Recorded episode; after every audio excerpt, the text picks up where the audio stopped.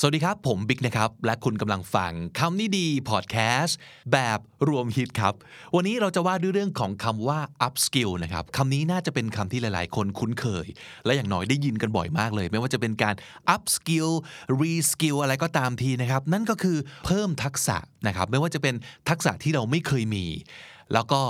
ควรจะไปหาเพิ่มมา หรือทักษะที่เรามีอยู่แล้ว แต่ยังไม่ได้ดีขนาดนั้นที่จะเอาไปใช้ทำอะไรได้นะครับ เพราะฉะนั้นวันนี้มาดูสิครับว่า เราเคยว่าด้วยเรื่องราวของการ up skill อะไร แล้วก็เป็นสิ่งที่คุณจะเอาไปใช้ทำอะไรได้บ้าง แต่รับรองว่าที่คัดมาให้นะครับ เป็นสิ่งที่น่าจะได้ใช้จริง ๆ แหละในชีวิตประจำวัน ไม่ว่าคุณจะทำงานอะไรก็ตามทีนะครับ นั่นก็คือเรื่องของอันแรกเลยครับ พูดต่อหน้าสาธารณะหลาย ๆ คนเนี่ยบอกเลยว่าเป็นสิ่งที่น่ากลัวที่สุด ที่สุดที่สุดยิ่งกว่าความตาย ยิ่งกว่าอะไรทั้งปวงนะครับ คือจะให้ออกไปพูดต่อหน้าคนเนี่ยไม่ได้จริงๆอะขาสั่น มือสั่น ใจสั่น ปากสั่น แล้วก็เป็นลมเอาง่ายๆเลยนะครับ แต่จริงๆแล้วเราจะบอกว่าการพูดต่อหน้าสาธารณะไม่ได้เนี่ย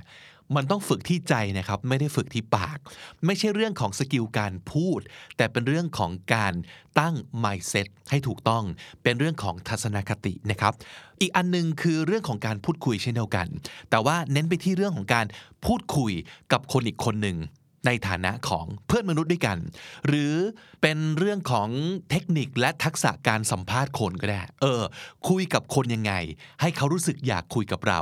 และเราก็ได้ประโยชน์ด้วยนะครับ ก็จะเป็นการ up skill ครับ จากการแค่คุยได้ ไปสู่การคุยเป็นนะครับคำว่าคุยเป็นเนี่ยมันคือต้องยังไง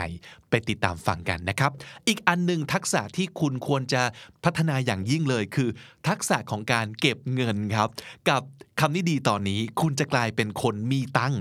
ถ้าได้ฟัง 12 คำนี้จาก The Money Coach นะครับ อันนี้ก็คือพี่หนุ่มจักกระพงเมธพันธ์มาแนะนำ 12 คำที่ถ้าเกิดคุณรู้จักนะครับ คุณจะกลายเป็นคนมีตังค์ได้เลยนะครับ และสุดท้ายหลาย ๆ คนอาจจะคุ้นเคยคำว่า soft skill นะครับ มันมี hard skill ซึ่งก็คือความรู้ที่เราสามารถเรียนรู้กันได้จากโรงเรียน ความรู้ที่อยู่ในตำรา ความรู้ที่เป็นทักษะนะครับ แต่ทุกวันนี้ soft skill ก็สำคัญเหมือนกัน มันคืออะไรนะครับ แล้วทำไมมันสำคัญในระดับที่ไม่ใช่แค่เป็นส่วนเสริมอีกต่อไปแล้ว แต่ทุกคนไม่มีไม่ได้นะครับ อันนี้ก็ติดตามฟังกันได้ในทั้งหมด 4 ทักษะนี้คำนี้ดีรวมฮิตในวันนี้ครับ This is the Standard Podcast, the eye opening experience for your ears. สวัสดีครับ ผมบิ๊กบุญ และคุณกำลังฟังคำนี้ดีพอดแคสต์สะสมสับกันวลนิดภาษาอังกฤษแข็งแรง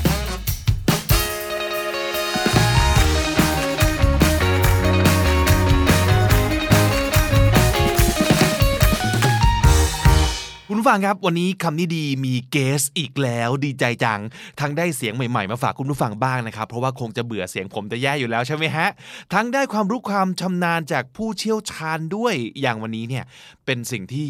ผมไม่เก่งเลย หาอ่านอย่างเดียวไม่น่าจะทำให้เราเก่งขึ้นเนาะควรจะต้องมีคนที่เขาชำนาญจริงๆเนี่ยมาแบ่งปันถึงที่อย่างนี้หน่อยนะครับ และที่น่าดีใจกว่านั้นอีกก็คือ วันนี้จะเป็นการรียูเนียนผมกับเพื่อนสมัยมหาลัยคนหนึ่งด้วยนะ เราไม่เจอกันมาตั้งแต่ปี1992 แล้วครับ 27 ปีแล้วอะที่ไม่ได้เจอกันเลย แต่กลับมาเจอหน้ากันอีกที เธอผู้นี้ก็ยังคงน่ารักเหมือนเดิมนะครับ เมื่อก่อนผมเรียกเธอว่า โอเฉยๆ แต่วันนี้ต้องเรียกว่าครูโอแล้วครับ สวัสดีค่ะ ครูโอค่ะ กดทองบุญพัฒนาวิก เจ้าของเพจ Charming on Stage เพจที่เกี่ยวกับเรื่องพูดบุคลิกภาพและก็การแสดงออก แล้วก็เป็นเจ้าของหนังสือขายดี พูดดีชีวิตพุ่งค่ะ วันนี้เป็นเรื่องเกี่ยวกับ Public Speaking ครับ เป็นสิ่งที่หลายคนเกรงกลัวมาก ๆ เลยนะ เมื่อก่อนผมเองก็กลัวมาก ๆ เหมือนกันครับ แต่ช่วงที่เป็นดีเจนะฮะ มันมันเป็นส่วนหนึ่งของงานแหละ เออ จากการที่เราอยากเป็นดีเจเพราะว่าเราจะได้อยู่แค่หลังไมค์เนาะ แปลกดีที่อยู่มาวันหนึ่งดีเจมันก็กลายเป็นอาชีพที่ คล้ายๆอาชีพในวงการนะคืองานวิทยุมันก็ไม่ได้เป็นแค่งานวิทยุอีกต่อไป มันต้องออกมาจากหลังไมค์มาสู่โน่นนี้นั่น กลายเป็นต้องไปทำงานอีเวนต์อะไรต่างๆ เราก็ต้องไปเป็นพิธีกรบ้างอะไรอย่างเงี้ยนะครับ แต่ทำไปเรื่อยๆสักพักหนึ่งมันก็จะเลิกกลัวแล้วแหละ แต่ว่าก็ยังตื่นเต้นทุกครั้ง แล้วก็ยังไม่เคยเก่งสักที วันนี้แหละผู้เชี่ยวชาญมาเยี่ยมเยือนถึงรายการ มาดูกันครับว่าเราจะได้ความรู้หรือว่าวิธีคิดอะไรที่จะทำให้เรา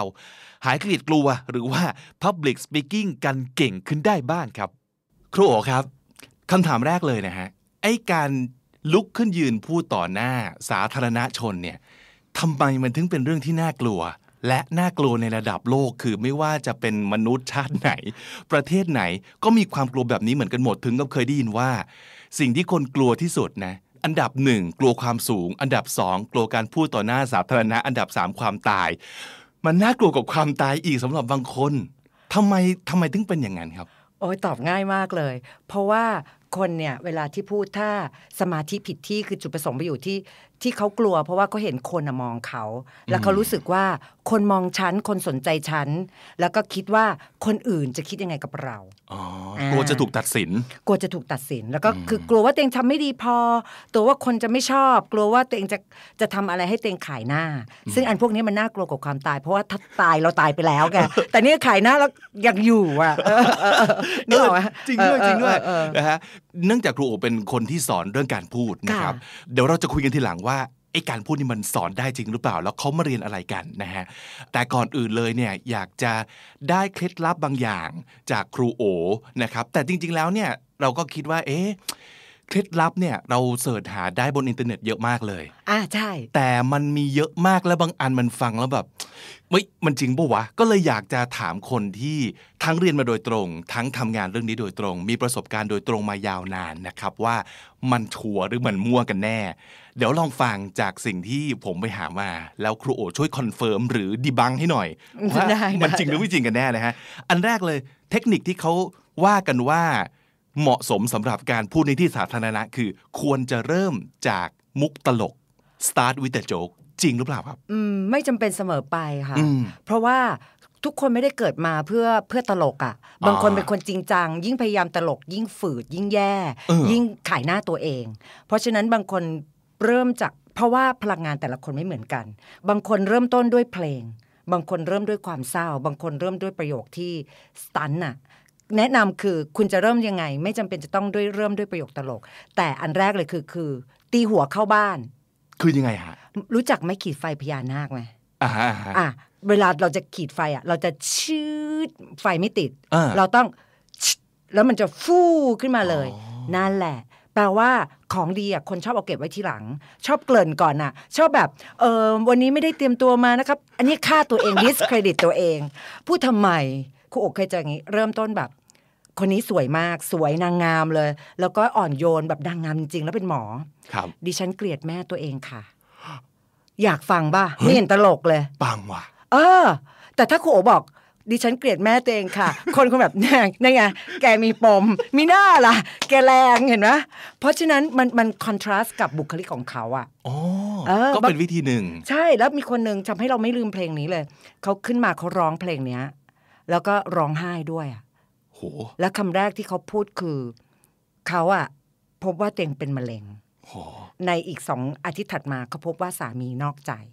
โหตลกไหมล่ะ ไม่ตลกอ๋อแต่อยากฟังไหมอยากมาก มนุษย์ชอบเรื่องชาวบ้าน โดยเฉพาะโดยเฉพาะอย่างยิ่งเรื่องหายนะ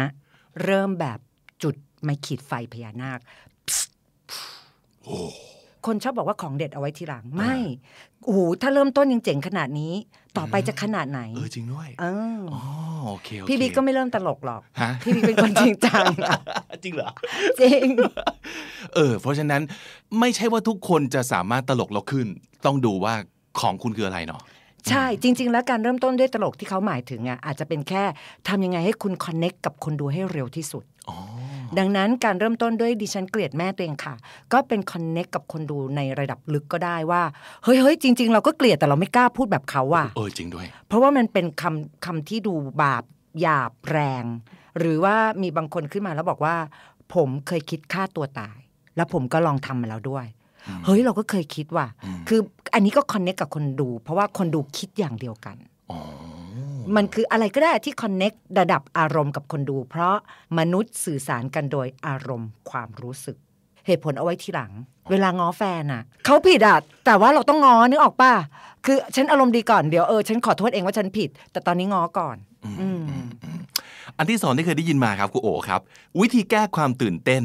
ให้นึกภาพ คนดู คนฟัง นั่งเปลือยกายยากไปเคยยากไปแต่เคยได้ยินใช่ไหมที่เขาแนะเอนำอกันอะ แต่เราไม่เคยสอนกันนะถ้าสมมุติเกิดครูโอไม่ไม่ไม่เคยสอนแบบนี้แล้วนึกออกไหมว่าคนที่เขาแนะนำอย่างเงี้ยเขาต้องการอะไรเขาอยากจะบอกอะไรเราเขาอาจจะอยากบอกว่าทุกคนแบบโอเพนน่ะ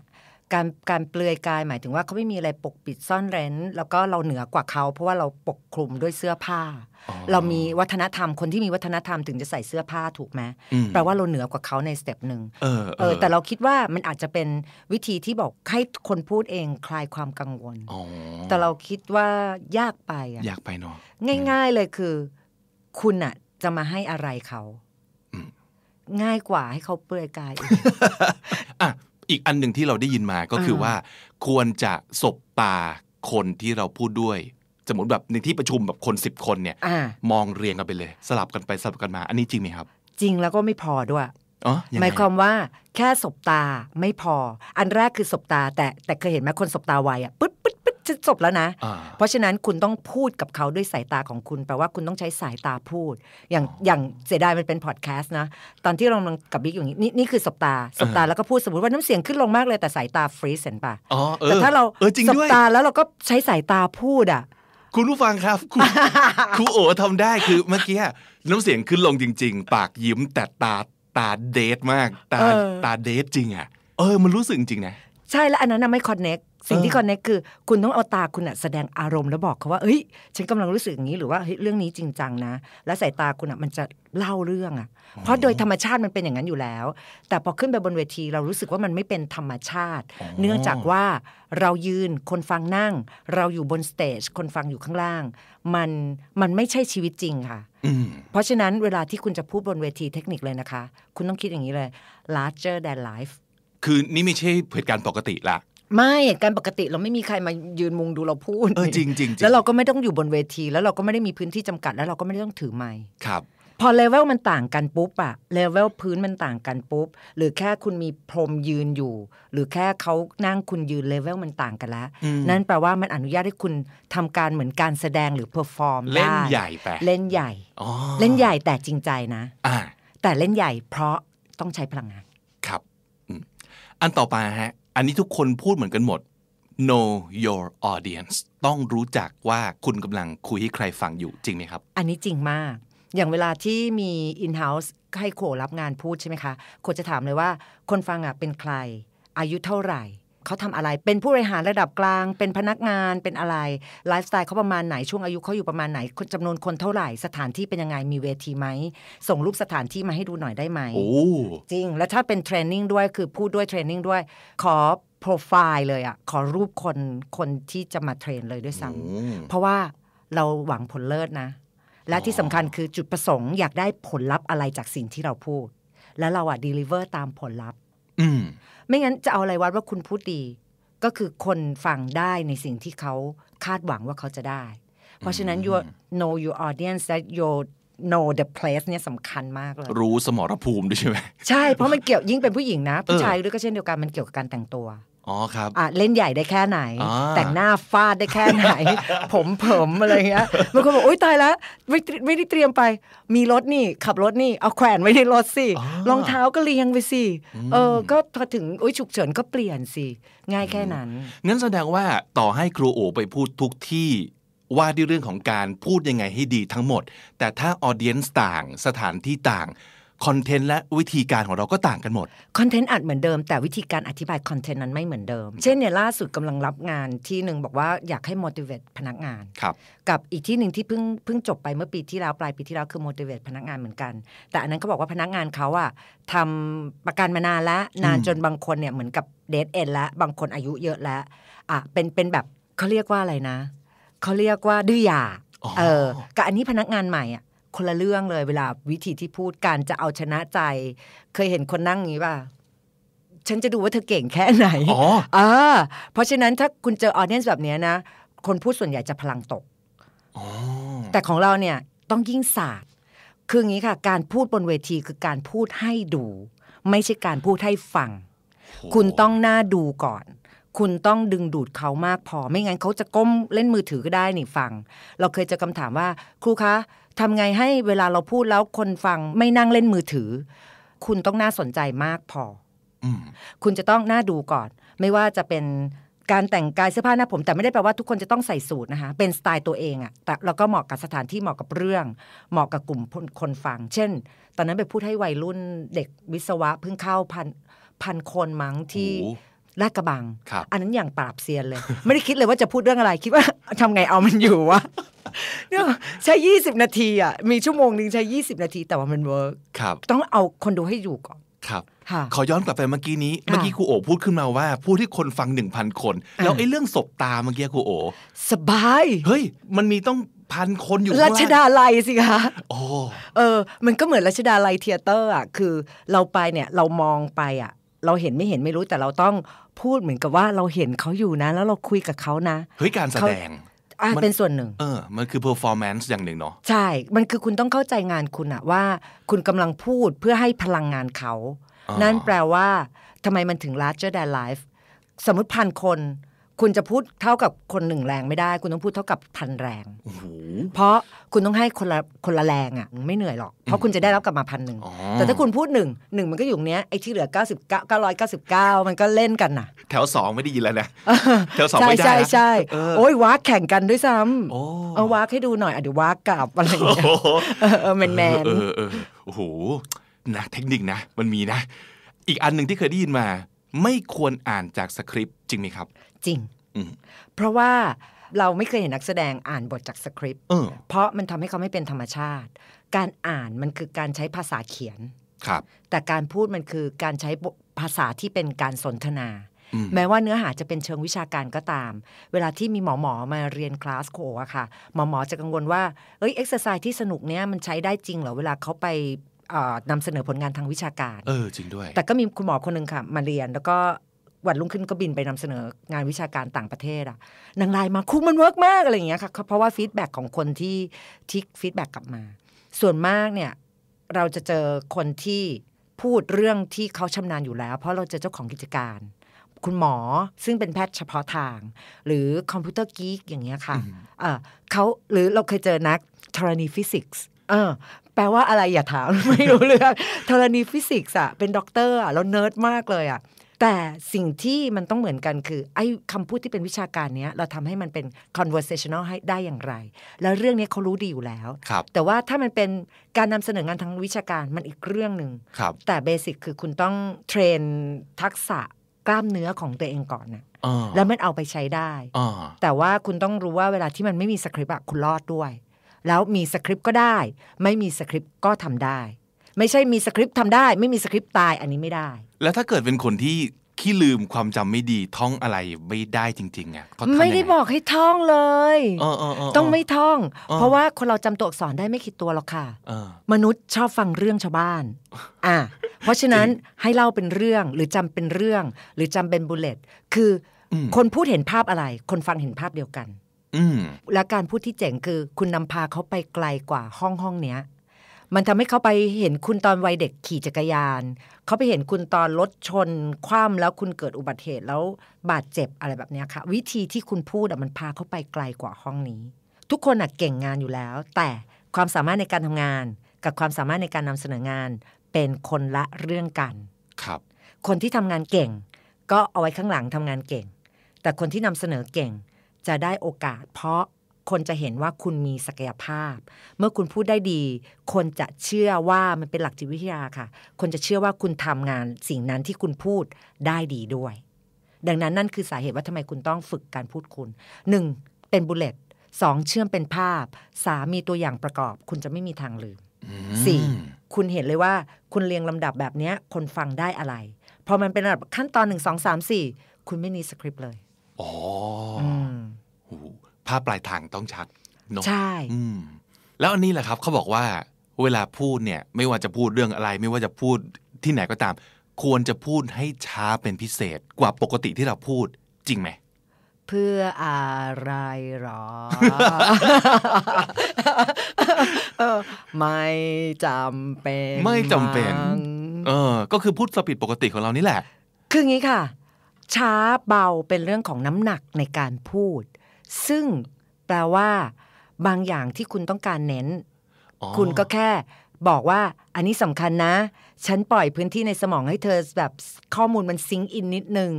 แต่อันพวกเนี้ยเป็นเทคนิคเทคนิคเป็นเรื่องง่าย แต่ถ้าไปจับใส่ตั้งแต่แรก คุณจะไม่เข้าใจธรรมชาติอ๋อคุณต้องเชี่ยวชาญ คราฟของคุณก่อน คือการพูดการการแสดงออกสีหน้าแววตาก่อน และเทคนิคอันเนี้ยเข้าไปแก้รายละเอียดนิดนิดๆหน่อยหน่อยๆเท่านั้นเอง เพราะฉะนั้นคำถามคืออะไรนะป้าแก่แล้วเว้ยก็ลืมเว้ยเอ่อพูดช้าๆ ใช่ไหมคะ เราคิดว่ามันอยู่ใน variety of speech นั่นแปลว่า คุณอยากให้เขาเห็นความสำคัญใช่ไหม บางทีมันอาจจะไม่ใช่การพูดช้า แต่บางทีมันอาจจะการพูดที่ชัดเจนหนักแน่น อ๋อแบบนี้แบบนี้แบบนี้อ่าอ๋อเออเหมือนเน้นเหมือนว่าพูดแล้วใส่เครื่องหมายคำพูด มันไม่ได้แปลว่าพูดช้าๆไม่ใช่ให้ยืดสปีดไม่ใช่อย่างนั้นยืดสปีด แต่ว่าถ้าคนที่มีแนวโน้มที่จะพูดเร็วด้วยความตื่นเต้น เราจะบอกเขาว่าเทคนิคคือให้นึกในใจว่าพูดช้าๆ เพราะนึกให้ตายไงเขาก็พูดเร็วอ๋อโอเคโออ่าเคอย่างมันเงี้ยมันจะแตะเบรกให้เขานิดนึงถูเนาะกต้องคถูรับกต้อง แต่แล้วสิ่งที่เขาต้องคำนึงไม่ใช่การพูดช้าๆ แต่ว่าเป็นการพูดที่เหมือนน้ำไหล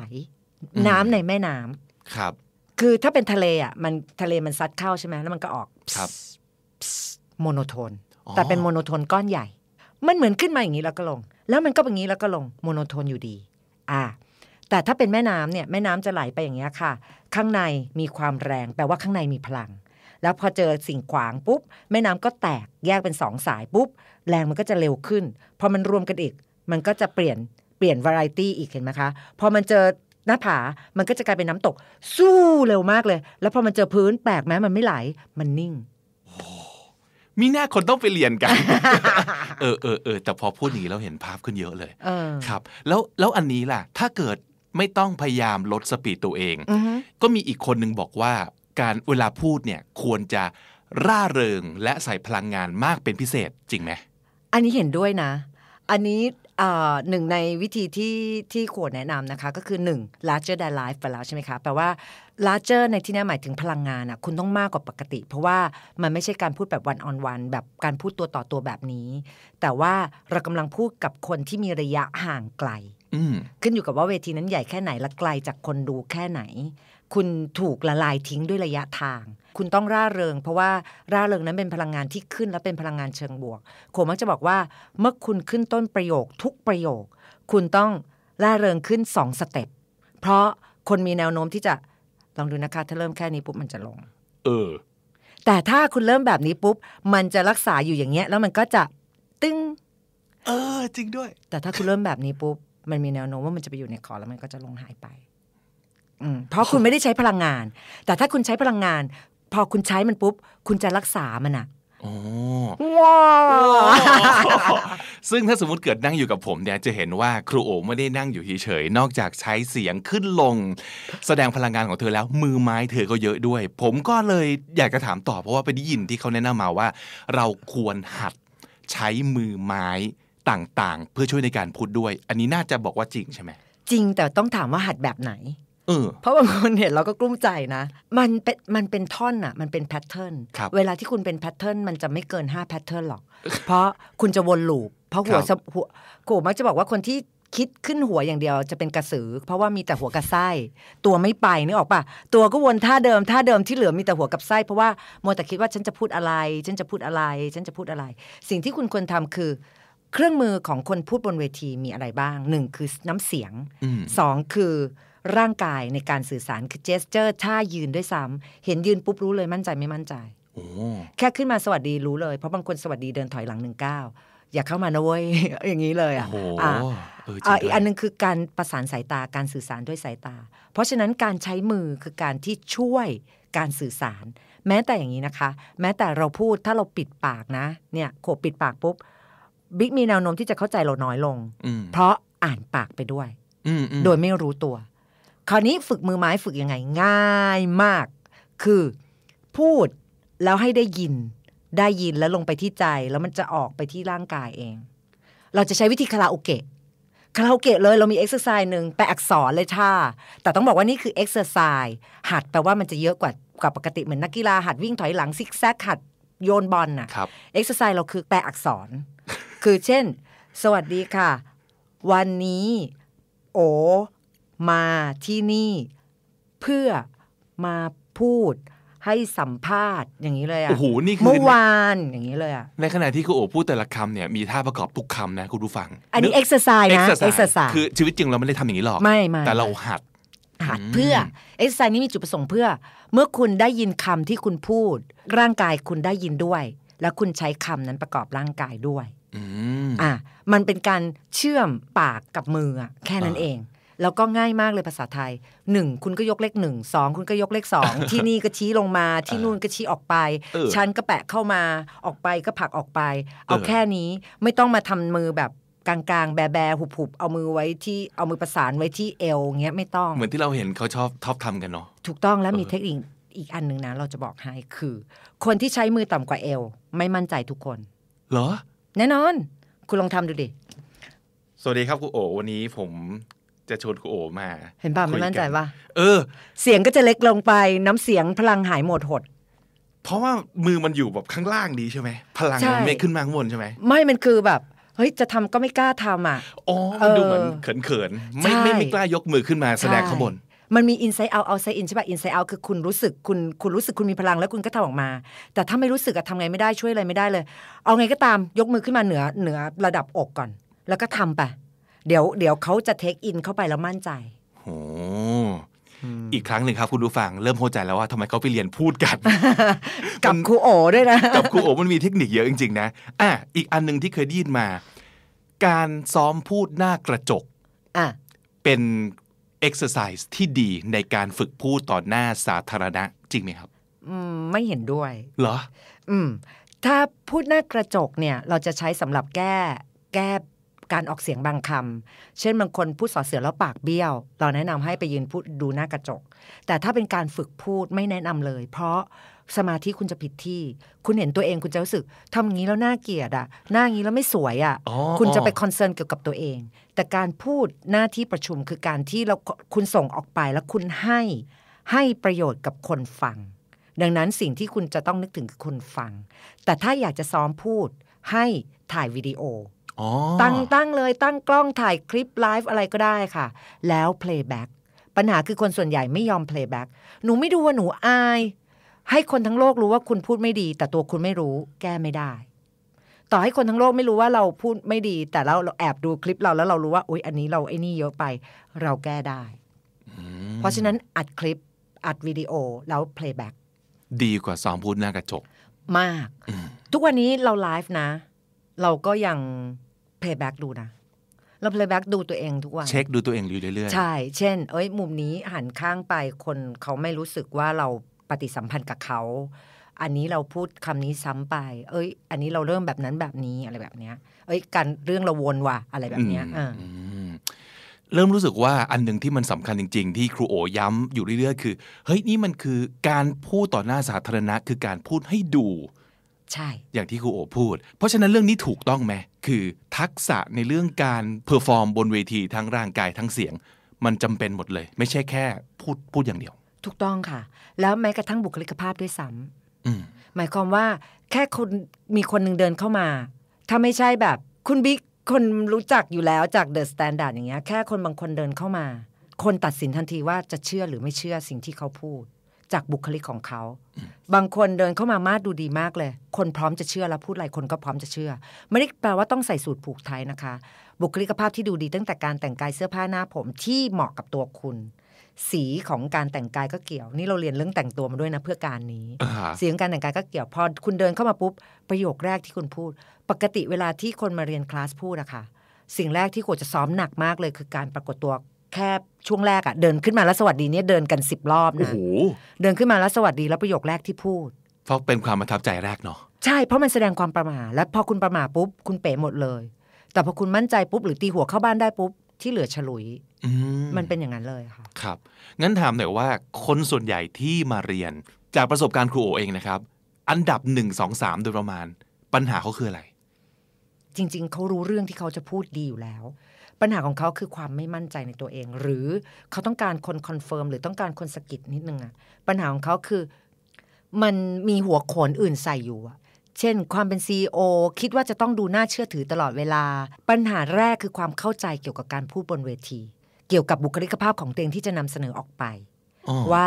เล่นได้ด้วยเหรอ หรือเช่น เป็นหมอแล้วทำอย่างนี้ได้ด้วยเหรอ อันนี้ไม่เยอะไปเหรอ เราเคยมีคุณหมอแล้วเราเราเขาไม่หลุดอะ แล้วเราต้องให้เขาร้องเพลงแล้วเขาดันร้องเพลงอะไรปะหมอผู้หญิงผอมๆบางๆ anti-agingร้องคาราบาวคามบัวลอยอย่างเงี้ย แล้วเป็นหมอแบบหมอ anti-aging โรงพยาบาลดังโรงพยาบาลเอกชนอะ เราก็คุณหมอไม่หลุดอะแก้ยังไงก็ไม่ได้หมายถึงแล้ว่าคุณหอไม่หลุดออกมาจาก character หมอใช่เขาเออแบบได้เหรอครูมันไม่เยอะไปเหรอให้ทำอะไรก็รู้สึกเยอะไป มันไม่ละครไปเหรอเขากลัวใช้ไม่ได้กับงานวิชาการเขา บอกอะคุณหมองั้นทำเอ็กซ์ไซส์อื่นร้องเพลงมา บัวลอยจะเพื่อนยากแล้วหายเหรอบางทีเราก็อะงั้นหมอพูดแบบแบบเมาๆอะ หมอก็ทำไปอะหมอแล้วบางทีก็มีแบบอะหมอพูดวิชาการแบบหมอพูดพูดเสร็จอะหมอบอกร้อง หมอก็บัวลอย วิชาการหมอก็พูดไปร้องบัวลอย อย่างเงี้ยเขาหาย ปลดล็อก ใช่โอ้คือมันเป็นความเข้าใจเกี่ยวกับหน้าที่ของตัวเอง หรือหัวโขนของตำแหน่งหน้าที่ของตัวเองกับ สิ่งที่จะนำเสนอออกไป แล้วคนมักจะเราถูกสอนมาตั้งแต่เด็กว่าต้องเรียบร้อยอ๋ออะเจ้าของกิจการส่วนมากหนูต้องใส่สูทหนูไม่ชอบเลย บอกใครบอกว่าต้องใส่วะอ้าวไม่ต้องใส่เหรอครูก็ไม่ต้องอะเออแค่ไม่โป๊ก็โอเคแล้วหรือบางที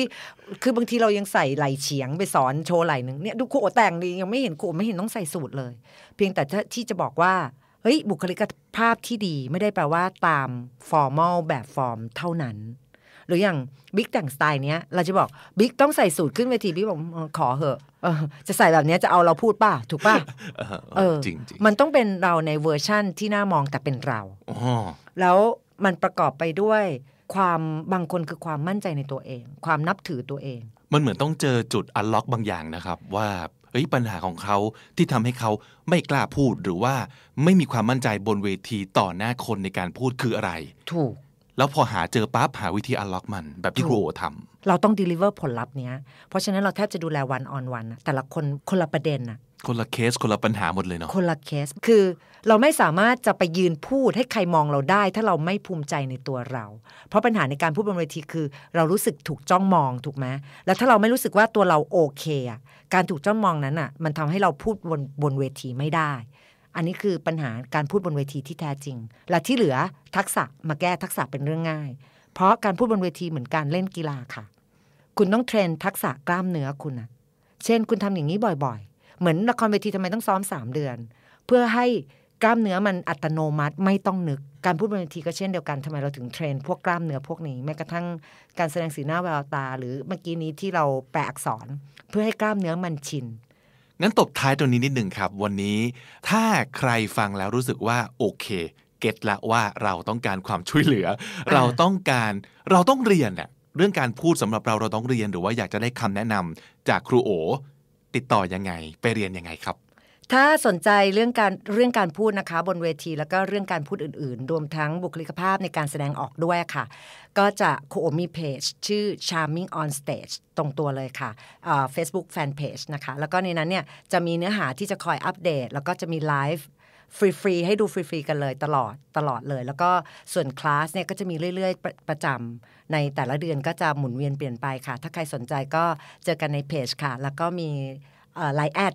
ใส่เครื่องหมาย at นะคะครูโอ๋ Charming K R U O H C H A R M I N G ค่ะ ครับ แต่ละคลาสแต่ละคอร์สนี่คือเรียนนานยาวกี่วันอะไรไงแค่ไหนสองครับวันสามวัน เหรอ ใช่สามวันนี่เปลี่ยนได้เลยเหรอ เปลี่ยนได้ เพราะเราดีไซน์มาแล้วอ๋อเราดีไซน์ว่าปัญหาของคนพูดคืออะไร เช่น ไม่รู้ว่าจะพูดเรื่องยังไงจบยังไง ปัญหาของคนจบยังไงเนี่ยง่ายมากเลย เออไม่รู้จะจบยังไง เออไม่รู้ร่างกายจะทำยังไง แล้วในที่สุดคืออยากแน่ใจว่าฉันพูดดีแล้วแน่เหรอ อะ เพราะฉะนั้นเราดีไซน์มาแล้วว่า 3 วันเนื่องจากว่าคนไม่ได้มีเวลามากขนาดนั้น แล้วคนยุคนี้ใจร้อน แล้ว 3 วันเนี้ยมีคนถามว่า 3 วันเห็นผลเลยเหรอ จะบอกว่าคนอื่นไม่รู้แต่ว่าเจ๊ทำได้อ่าสามวันเปลี่ยนค่ะสามวันเห็นผลสามวันเห็นผลแน่นอนเปลี่ยนแบบคุณเห็นเองด้วยเราไม่เราไม่ต้องมาโม้ด้วยคุณเห็นเองว่าคุณเปลี่ยน ระหว่างที่คุยไปด้วยผมก็เลคเชอร์ไปด้วยนะครับเนี่ยจดอะไรดีๆ เอาไว้ได้เพียบเลย ผมช่วยสรุปให้คุณผู้ฟังอีกสักทีหนึ่งก็แล้วกันนะครับ ข้อ 1 ไม่จำเป็นต้องตลกถ้าไม่ใช่คนตลก ข้อ 2 วิธีที่ดีที่สุดในการเริ่มพูดคือเริ่มให้ปัง ตีหัวเข้าบ้าน อย่าเก็บของดีไว้ทีหลัง ข้อ 3 อย่าออกตัวครับว่า ไม่ได้เตรียมตัวมาหรือว่าผิดพลาดประการใดก็ต้องขออภัยไม่ต้องไม่จำเป็น ข้อ 4 อีกหนึ่งวิธีที่ดีในการเริ่มพูดคือ เริ่มโดยสิ่งที่สร้างคอนเน็ชันทางอารมณ์กับคนดูและคนฟัง ไม่ว่าจะเป็นอารมณ์บวกหรือลบก็ตาม ข้อ 5 ก่อนพูดครับให้คิดเอาไว้เสมอว่า นี่เรากำลังจะตั้งใจมาให้อะไรกับคนดูหรือคนฟัง ข้อ 6 ขณะพูดให้สบตากับคนฟังนะครับ แต่ไม่ใช่มองตาเฉยๆ แต่ให้พูดคุยกับเขาด้วยอารมณ์ในสายตาของเรา ข้อ 7 เหตุผลที่การพูดในที่สาธารณะมันทำให้เราไม่สบายเนื้อไม่สบายตัว ก็เพราะว่ามันไม่ใช่เรื่องธรรมชาติครับ มันไม่ใช่เหตุการณ์ปกติในชีวิตประจำวัน เรายืน คนฟังนั่ง เราอยู่บนเวที คนฟังอยู่ข้างล่าง และเราต้องถือใหม่ เพราะฉะนั้นข้อ 8 ต้องเล่นให้ larger than life ต้องพูดโดยวิธีเล่นใหญ่ แต่จริงใจนะครับ และใส่พลังงานให้มากเป็นพิเศษ โดยเฉพาะถ้าต้องพูดกับคนจำนวนมาก และถ้าคนดูอยู่ห่างจากเวทีครับ ข้อ 9 know your audience ต้องรู้ว่าผู้ชมคือใคร ให้ใช้ภาษาและวิธีพูดให้เหมาะกับคนดูคนฟังแต่ละกลุ่ม เพื่อข้อ 10 พูดให้ได้ผลลัพธ์ตามที่คนดูต้องการ นั่นคือวิธีวัดอย่างหนึ่งครับว่า เราพูดดีหรือเปล่า เราพูดเก่งหรือเปล่า ข้อ 11 การพูดบนเวทีคือการพูดให้ดู ไม่ใช่การพูดให้ฟัง ดังนั้นเราต้องมีความน่าดูเพื่อดึงดูดผู้ชมให้ได้ ข้อ 12 อย่าอ่านจากสคริปต์ครับ ไม่งั้นเราจะพูดด้วยภาษาเขียน แต่ควรจะพูดโดยการเล่าเรื่องทำเรื่องที่เราจะพูดให้เป็น conversational เล่าให้คนฟังเห็นภาพที่เราเห็นอยู่ในหัวของเราให้ได้ครับ เพื่อพาคนฟังออกไปจากห้องนี้ให้ได้ 13. ไม่ต้องพยายามพูดให้ช้ากว่าปกติครับ แต่ให้ใช้จังหวะและ speed ที่หลากหลาย ในการเน้นน้ำหนักให้ความสำคัญและอารมณ์ของเรื่องในแต่ละตอน 14. ควรใช้มือไม้ ภาษากายช่วยในการพูด แต่อย่า fix ให้เป็น pattern นะครับ วิธีที่ควรฝึกก็คือ ฟังคำพูดของตัวเอง ให้สมองได้ยิน ให้สมองเข้าใจ พื่อส่งสัญญาณออกมาที่ร่างกายของตัวเอง เพื่อเป็นการเชื่อมปากกับมือเข้าด้วยกันอย่างเป็นธรรมชาติครับ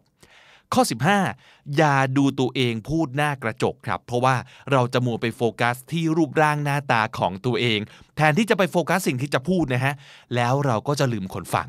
แต่สิ่งที่ควรทำคืออัดวิดีโอมา playback ดูทีหลังนะครับ16 ครับ เรื่องเสื้อผ้าหน้าผมต้องเป็นตัวเราในเวอร์ชั่นที่น่ามอง แต่ย้ำว่าต้องเป็นตัวเรานะครับ 17 คนมากมายเลยครับ รู้เรื่องที่จะพูดเป็นอย่างดี แต่ปัญหาคือไม่มีความมั่นใจในตัวเองครับ หรือว่าเข้าใจผิดเกี่ยวกับเรื่องการพูดบนเวทีว่า จะต้องเป็นอย่างนั้นควรจะต้องเป็นอย่างนี้ ทั้งที่จริงอาจจะไม่ต้องก็ได้ และข้อ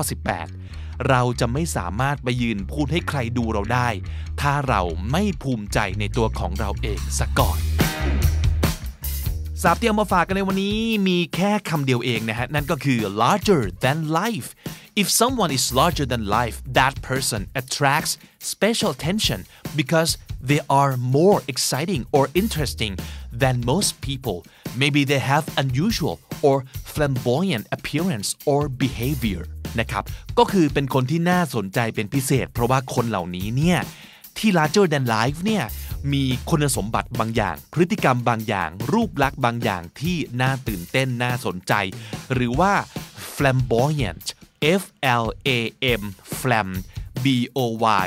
boy A N T ant flamboyant เอาคำนี้ไปอีกคำหนึ่งนะครับ แปลว่ามี character ฉูดฉาดนะครับ สรุปว่า larger than life ก็น่าจะแปลว่า เหนือจริง เวอร์วัง ดึงดูดความสนใจผู้คนได้จากการเล่นใหญ่ หรือความตระการตาบางอย่างนั่นเอง และถ้าติดตามฟังคำนี้ดีพอดแคสต์มาตั้งแต่ episode แรกครับ มาถึงวันนี้คุณจะได้สะสมศัพท์ไปแล้วทั้งหมดรวม 1,226 คำและสำนวนครับ และนั่นก็คือคำนี้ดีประจำวันนี้นะครับ episode ใหม่ของเราจะ publish ทุกวันจันทร์ถึงศุกร์ที่ thestandard.co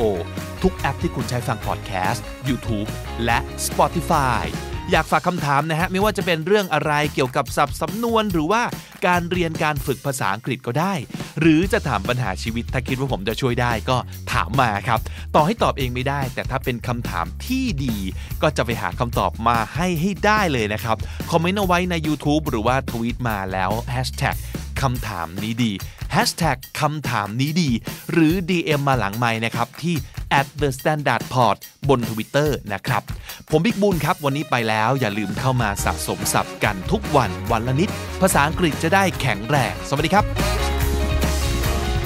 The Standard Podcast, eye opening for your ears. ก่อนอื่นนะฮะ ชื่อตอนของ EP นี้ up skill จากการคุยได้ไปสู่การคุยเป็น ตอนแรกผมคิดอยู่นานเหมือนกันนะว่าจะใช้คำว่าคุยเป็น หรือว่าคุยเก่งดีนะ คือถ้าเกิดใช้คำว่าคุยเก่ง มันจะดูน่าสนใจกว่าหรือเปล่านะ เพราะคำว่าเก่งเนี่ย มันก็แลดูหน้าเข้ามาศึกษาเรียนรู้ดีเนาะแต่ทีนี้มาคิดดูอีกทีจากมุมของผมนะครับ คุยเก่งเนี่ย มันอาจจะแปลว่า คุยเยอะ พูดมาก จุบจิบเจาะแจ๊ะไปเรื่อยไร้สาระอะไรอย่างนี้ป่ะแต่ถ้าเกิดเป็นคำว่า คุยเป็นเนี่ย โอ้ มันดู มีประสิทธิภาพนะ ดูดีมีโน้ตฮาวนะแต่ก็อีกนั่นแหละ บางคนเขาจะคิดไหมอะว่า อะไรวะ เกิดมาเป็นคนมีปาก มันก็คุยเป็นกันทุกคนนั่นแหละ จะมาสอนกันทำไม เอางี้ งั้นกลับไปสู่ต้นทางของไอเดียกันก่อนนะครับคำนี้ดี episode นี้เป็นหนึ่งในซีรีส์จกศัพท์กันอีกแล้ว ผมอยากชวนทุกคนมาฟัง TED Talks ตอนหนึ่ง ซึ่งผมชอบมาก ๆ เลยนะฮะ ชื่อตอนว่า 10 ways to have a better conversation โดยคุณ Celeste Headley นะครับ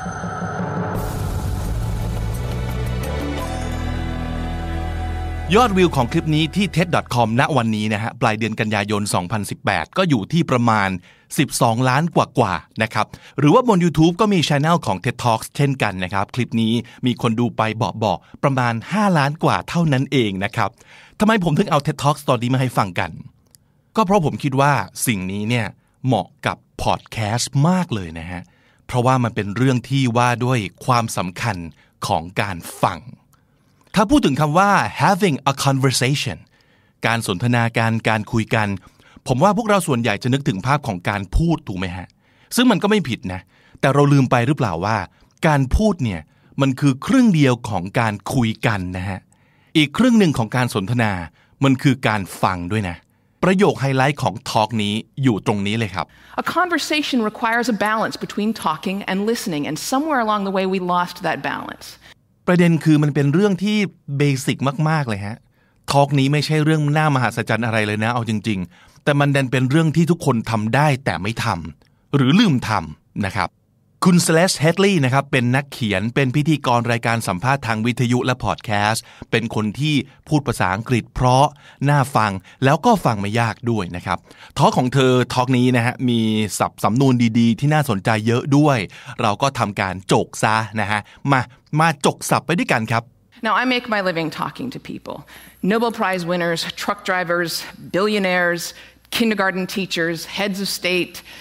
plumbers. I talk to people that I like. I talk to people that I don't like. I talk to some people that I disagree with deeply on a personal level, but I still have a great conversation with them.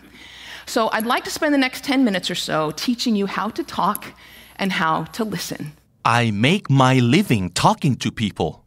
make my living make a living doing something ก็แปลว่า หาเลี้ยงชีพด้วยการทำอะไรนะครับคุณ c e l e s t บอกว่าเธอคุยมาทุกคนทุกประเภททุกอาชีพแล้วไม่ว่าจะเป็น Nobel Prize winners ก็คือคนที่ได้รับรางวัลโนเบลนะครับ truck drivers คนขับรถบรรทุก billionaires เศรษฐีพันล้าน kindergarten teachers ครูโรงเรียนอนุบาลนะครับ heads of states ผู้นำรัฐบาลนะครับ plumbers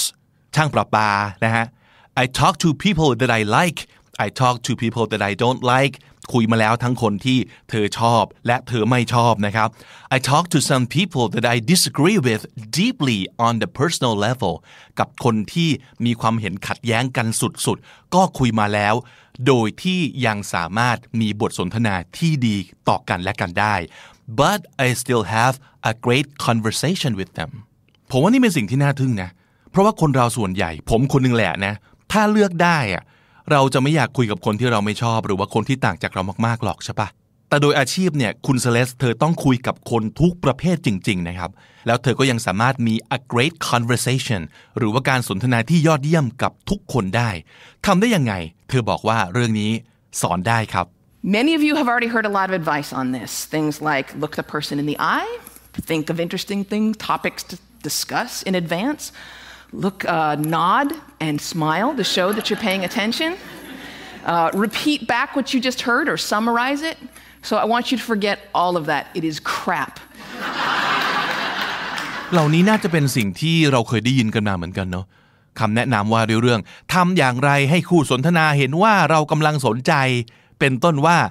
look at the person in the eyes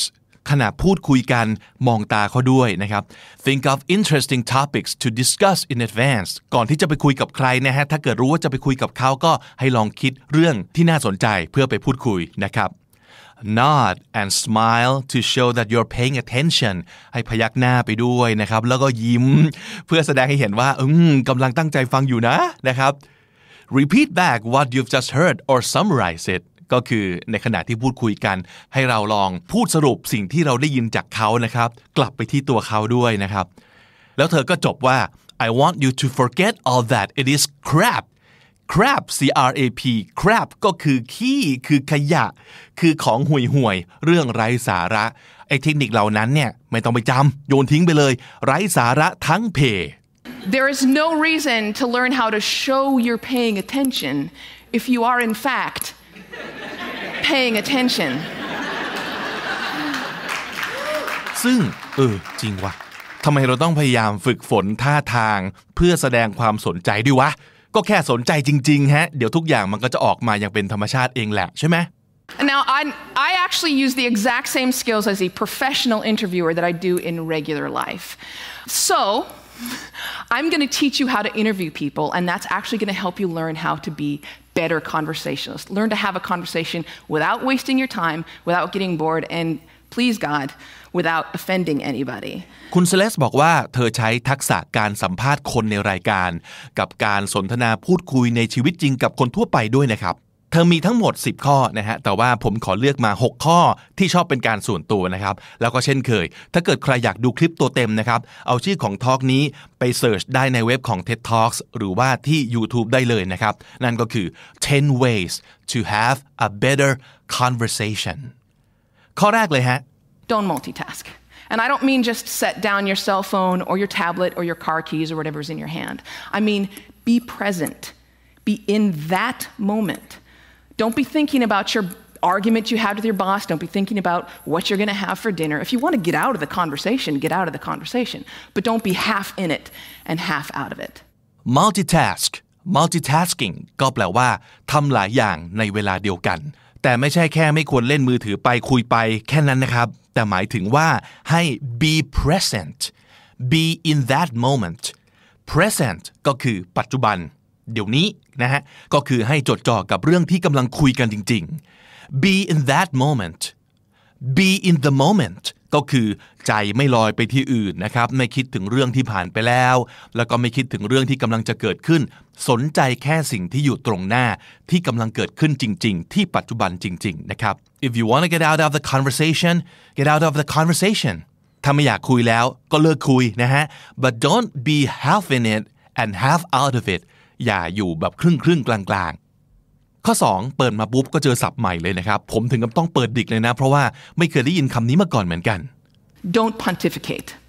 If you wanted to state your opinion without any opportunity for response or argument or pushback or growth, write a blog. don't pontificate pontificate p o n t i f i c a t e pontificate แปลว่า to speak or write and give your opinion about something as if you knew everything about it and as if only your opinion was correct ก็คือการพูด การเขียนหรือว่าการให้ความเห็นเกี่ยวกับอะไรก็ตามที ราวกับว่า คุณเป็นคนเดียวที่รู้เรื่องนี้ดีที่สุดและคนอื่นผิดหมดนะฮะ ธอบอกว่า if you wanted to state your opinion without any opportunity for response argument or pushback or growth write a blog ถ้าสมมติเกิดอยากจะแสดงความคิดเห็นโดย ไม่ให้ใครเถียงเลย ไม่ให้ใครขัดแย้งเลยเด็ดขาดนะครับ pushback P U S H B A C K pushback ก็คือ negative reaction ก็คือปฏิกิริยาที่เป็นลบนั่นเองนะฮะ You need to enter every conversation assuming that you have something to learn. Bill Nye, Everyone you will ever meet knows something that you don't. I put it this way everybody is an expert in something. โค้ดนี้ดีฮะ everyone you'll ever meet knows something you don't everybody is an expert in something ทุกๆ คนล้วนมีความเชี่ยวชาญรู้ลึกในเรื่องที่ต่างกันไปทั้งนั้น และถ้าเราเรียนรู้จากทุกคนได้ มันจะสนุกสนานแล้วก็น่าสนใจแค่ไหนเนอะข้อต่อไปฮะคุณเซเลสบอกว่าให้ใช้เทคนิคของนักข่าวเลยครับ นั่นก็คือให้ถามคำถามแบบปลายเปิด โดยใช้คำว่า ใคร อะไร ที่ไหน เมื่อไหร่ทำไม และอย่างไร Use open ended questions. In this case, take, take a cue from journalists. Start your questions with who, what, where, when, why, or how. If you put in a complicated question, you're going to get a simple answer out. If I ask you, Were you terrified? You're going to respond to the most powerful word in that sentence, which is terrified. And the answer is, Yes, I was, or No, I wasn't. Were you angry? Yes, I was very angry. Let them describe it. They're the ones that know. Try asking them things like, What was that like? How did that feel? Because then they might have to stop for a moment and think about it. And you're going to get a much more interesting response. use open-ended questions open-ended questions ก็ตรงข้ามกับ closed-ended question ที่แปลว่าคำถาม yes no นะฮะ อันนี้ก็หมายถึงว่าให้ถามคำถามที่เปิดโอกาสให้คนตอบได้อธิบาย ได้สาธยายต่างๆ ได้นะครับ ไม่งั้นมันจะเป็นแบบนี้ฮะ were you terrified ตอนนั้นกลัวไหมครับ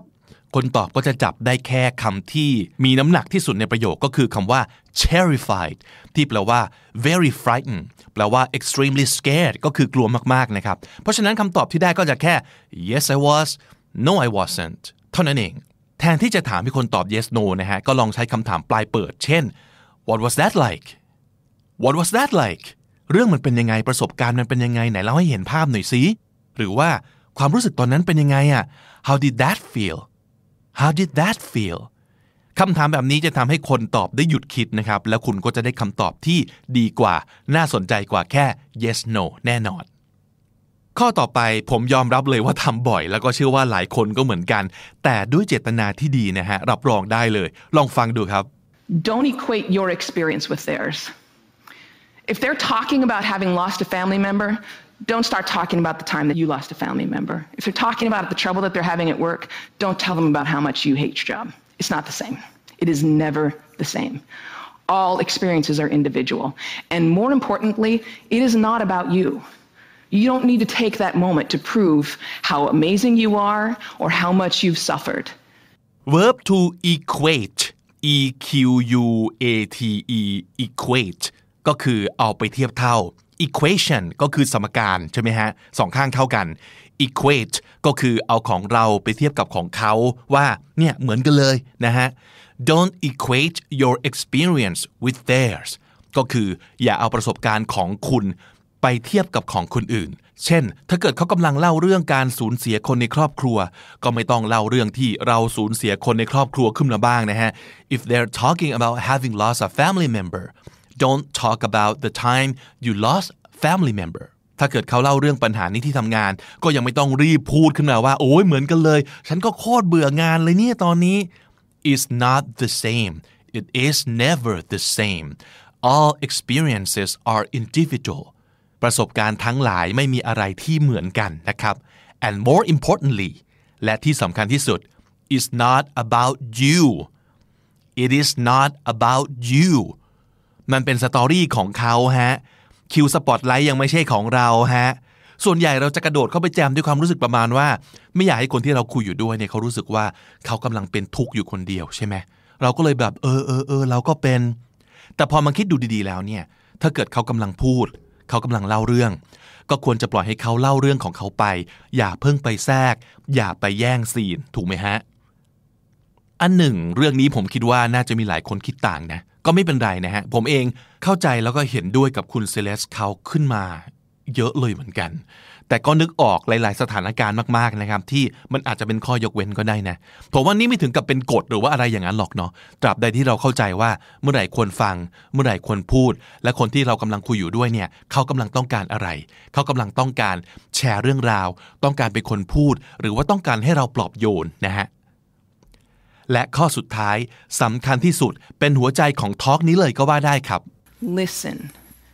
I cannot tell you how many really important people have said that listening is perhaps the most, the number one most important skill that you could develop. listening is the most important skill you can develop การฟังเป็นทักษะที่สำคัญจริง ๆ นะ เราจะชอบคิดว่าเฮ้ยฟังอะมันง่าย ถ้าเกิดจะมีสักหนึ่งทักษะที่น่าพัฒนาที่สุดเนี่ยไปหัดพูดให้เก่งดีกว่าอีก ซึ่งก็อาจจะจริงนะ แต่ว่าถ้าเกิดอยากเรียนรู้เนี่ย การหัดพูดไม่ช่วยนะฮะ เราต้องหัดฟังต่างหาก If your mouth is open, you're not learning. if your mouth is open you're not learning เพราะว่าเวลาที่เราพูด เราจะไม่ได้เรียนรู้อะไรเลยครับ แล้วรู้ไหมครับว่าสิ่งที่ยากที่สุดของการฟังคืออะไร มันอยู่ตรงนี้เลยฮะ You have to listen to one another. Stephen Covey said it very beautifully. He said, Most of us don't listen with the intent to understand, we listen with the intent to reply. คนส่วนใหญ่ไม่ได้ฟังเพื่อทำความเข้าใจ แต่เราฟังเพื่อตอบโต้ครับ most of us don't listen with the intent to understand we listen to the intent to reply เราไม่สามารถแค่เงียบ แล้วก็ย่อยประมวลผลทำความเข้าใจอยู่ในหัวนะครับ เรารู้สึกว่าเราต้องพูดมั่งอะ เราจะอดพูดมั่งไม่ได้นะฮะตรงนี้แหละยากที่สุด เพราะพอเราเริ่มพูดมั่งขึ้นมา เราก็จะเพลิน เราก็จะไม่หยุด เราก็จะลืมฟังนะครับทำไมเราชอบเป็นคนพูดมากกว่าเป็นคนฟัง เพราะว่าเรารู้สึกว่าคนพูดเนี่ยคือคนที่ control the game เราอยาก be in control ไงฮะ อันนี้เป็นธรรมชาติคนแหละเนอะไม่ได้ผิดบาปอะไร แต่ว่าย้ำอีกครั้งนะครับ ถ้าเกิดเราอยากได้เรียนรู้อะไรใหม่ ๆ เราต้องพยายามฝึกไว้ให้เป็นนิสัยในการฟัง ให้มากกว่าพูด I keep my mouth shut as often as I possibly can. I keep my mind open, and I'm always prepared to be amazed, and I'm never disappointed. ในฐานะผู้ดำเนินรายการสัมภาษณ์คุณเซเลสบอกว่าถ้าเป็นไปได้ เธอจะพยายามหุบปากเอาไว้ให้ได้มากที่สุด I keep my mouth shut as often as I possibly can I keep my mind open and I'm always prepared to be amazed พยายามปิดปากเขาไว้ แต่เปิดใจแล้วก็เปิดหูนะครับ เตรียมตัวที่จะได้รู้สึกประหลาดอัศจรรย์ใจกับเรื่องราวของทุกๆคน You do the same thing. Go out, talk to people, listen to people, and most importantly, be prepared to be amazed. Thanks.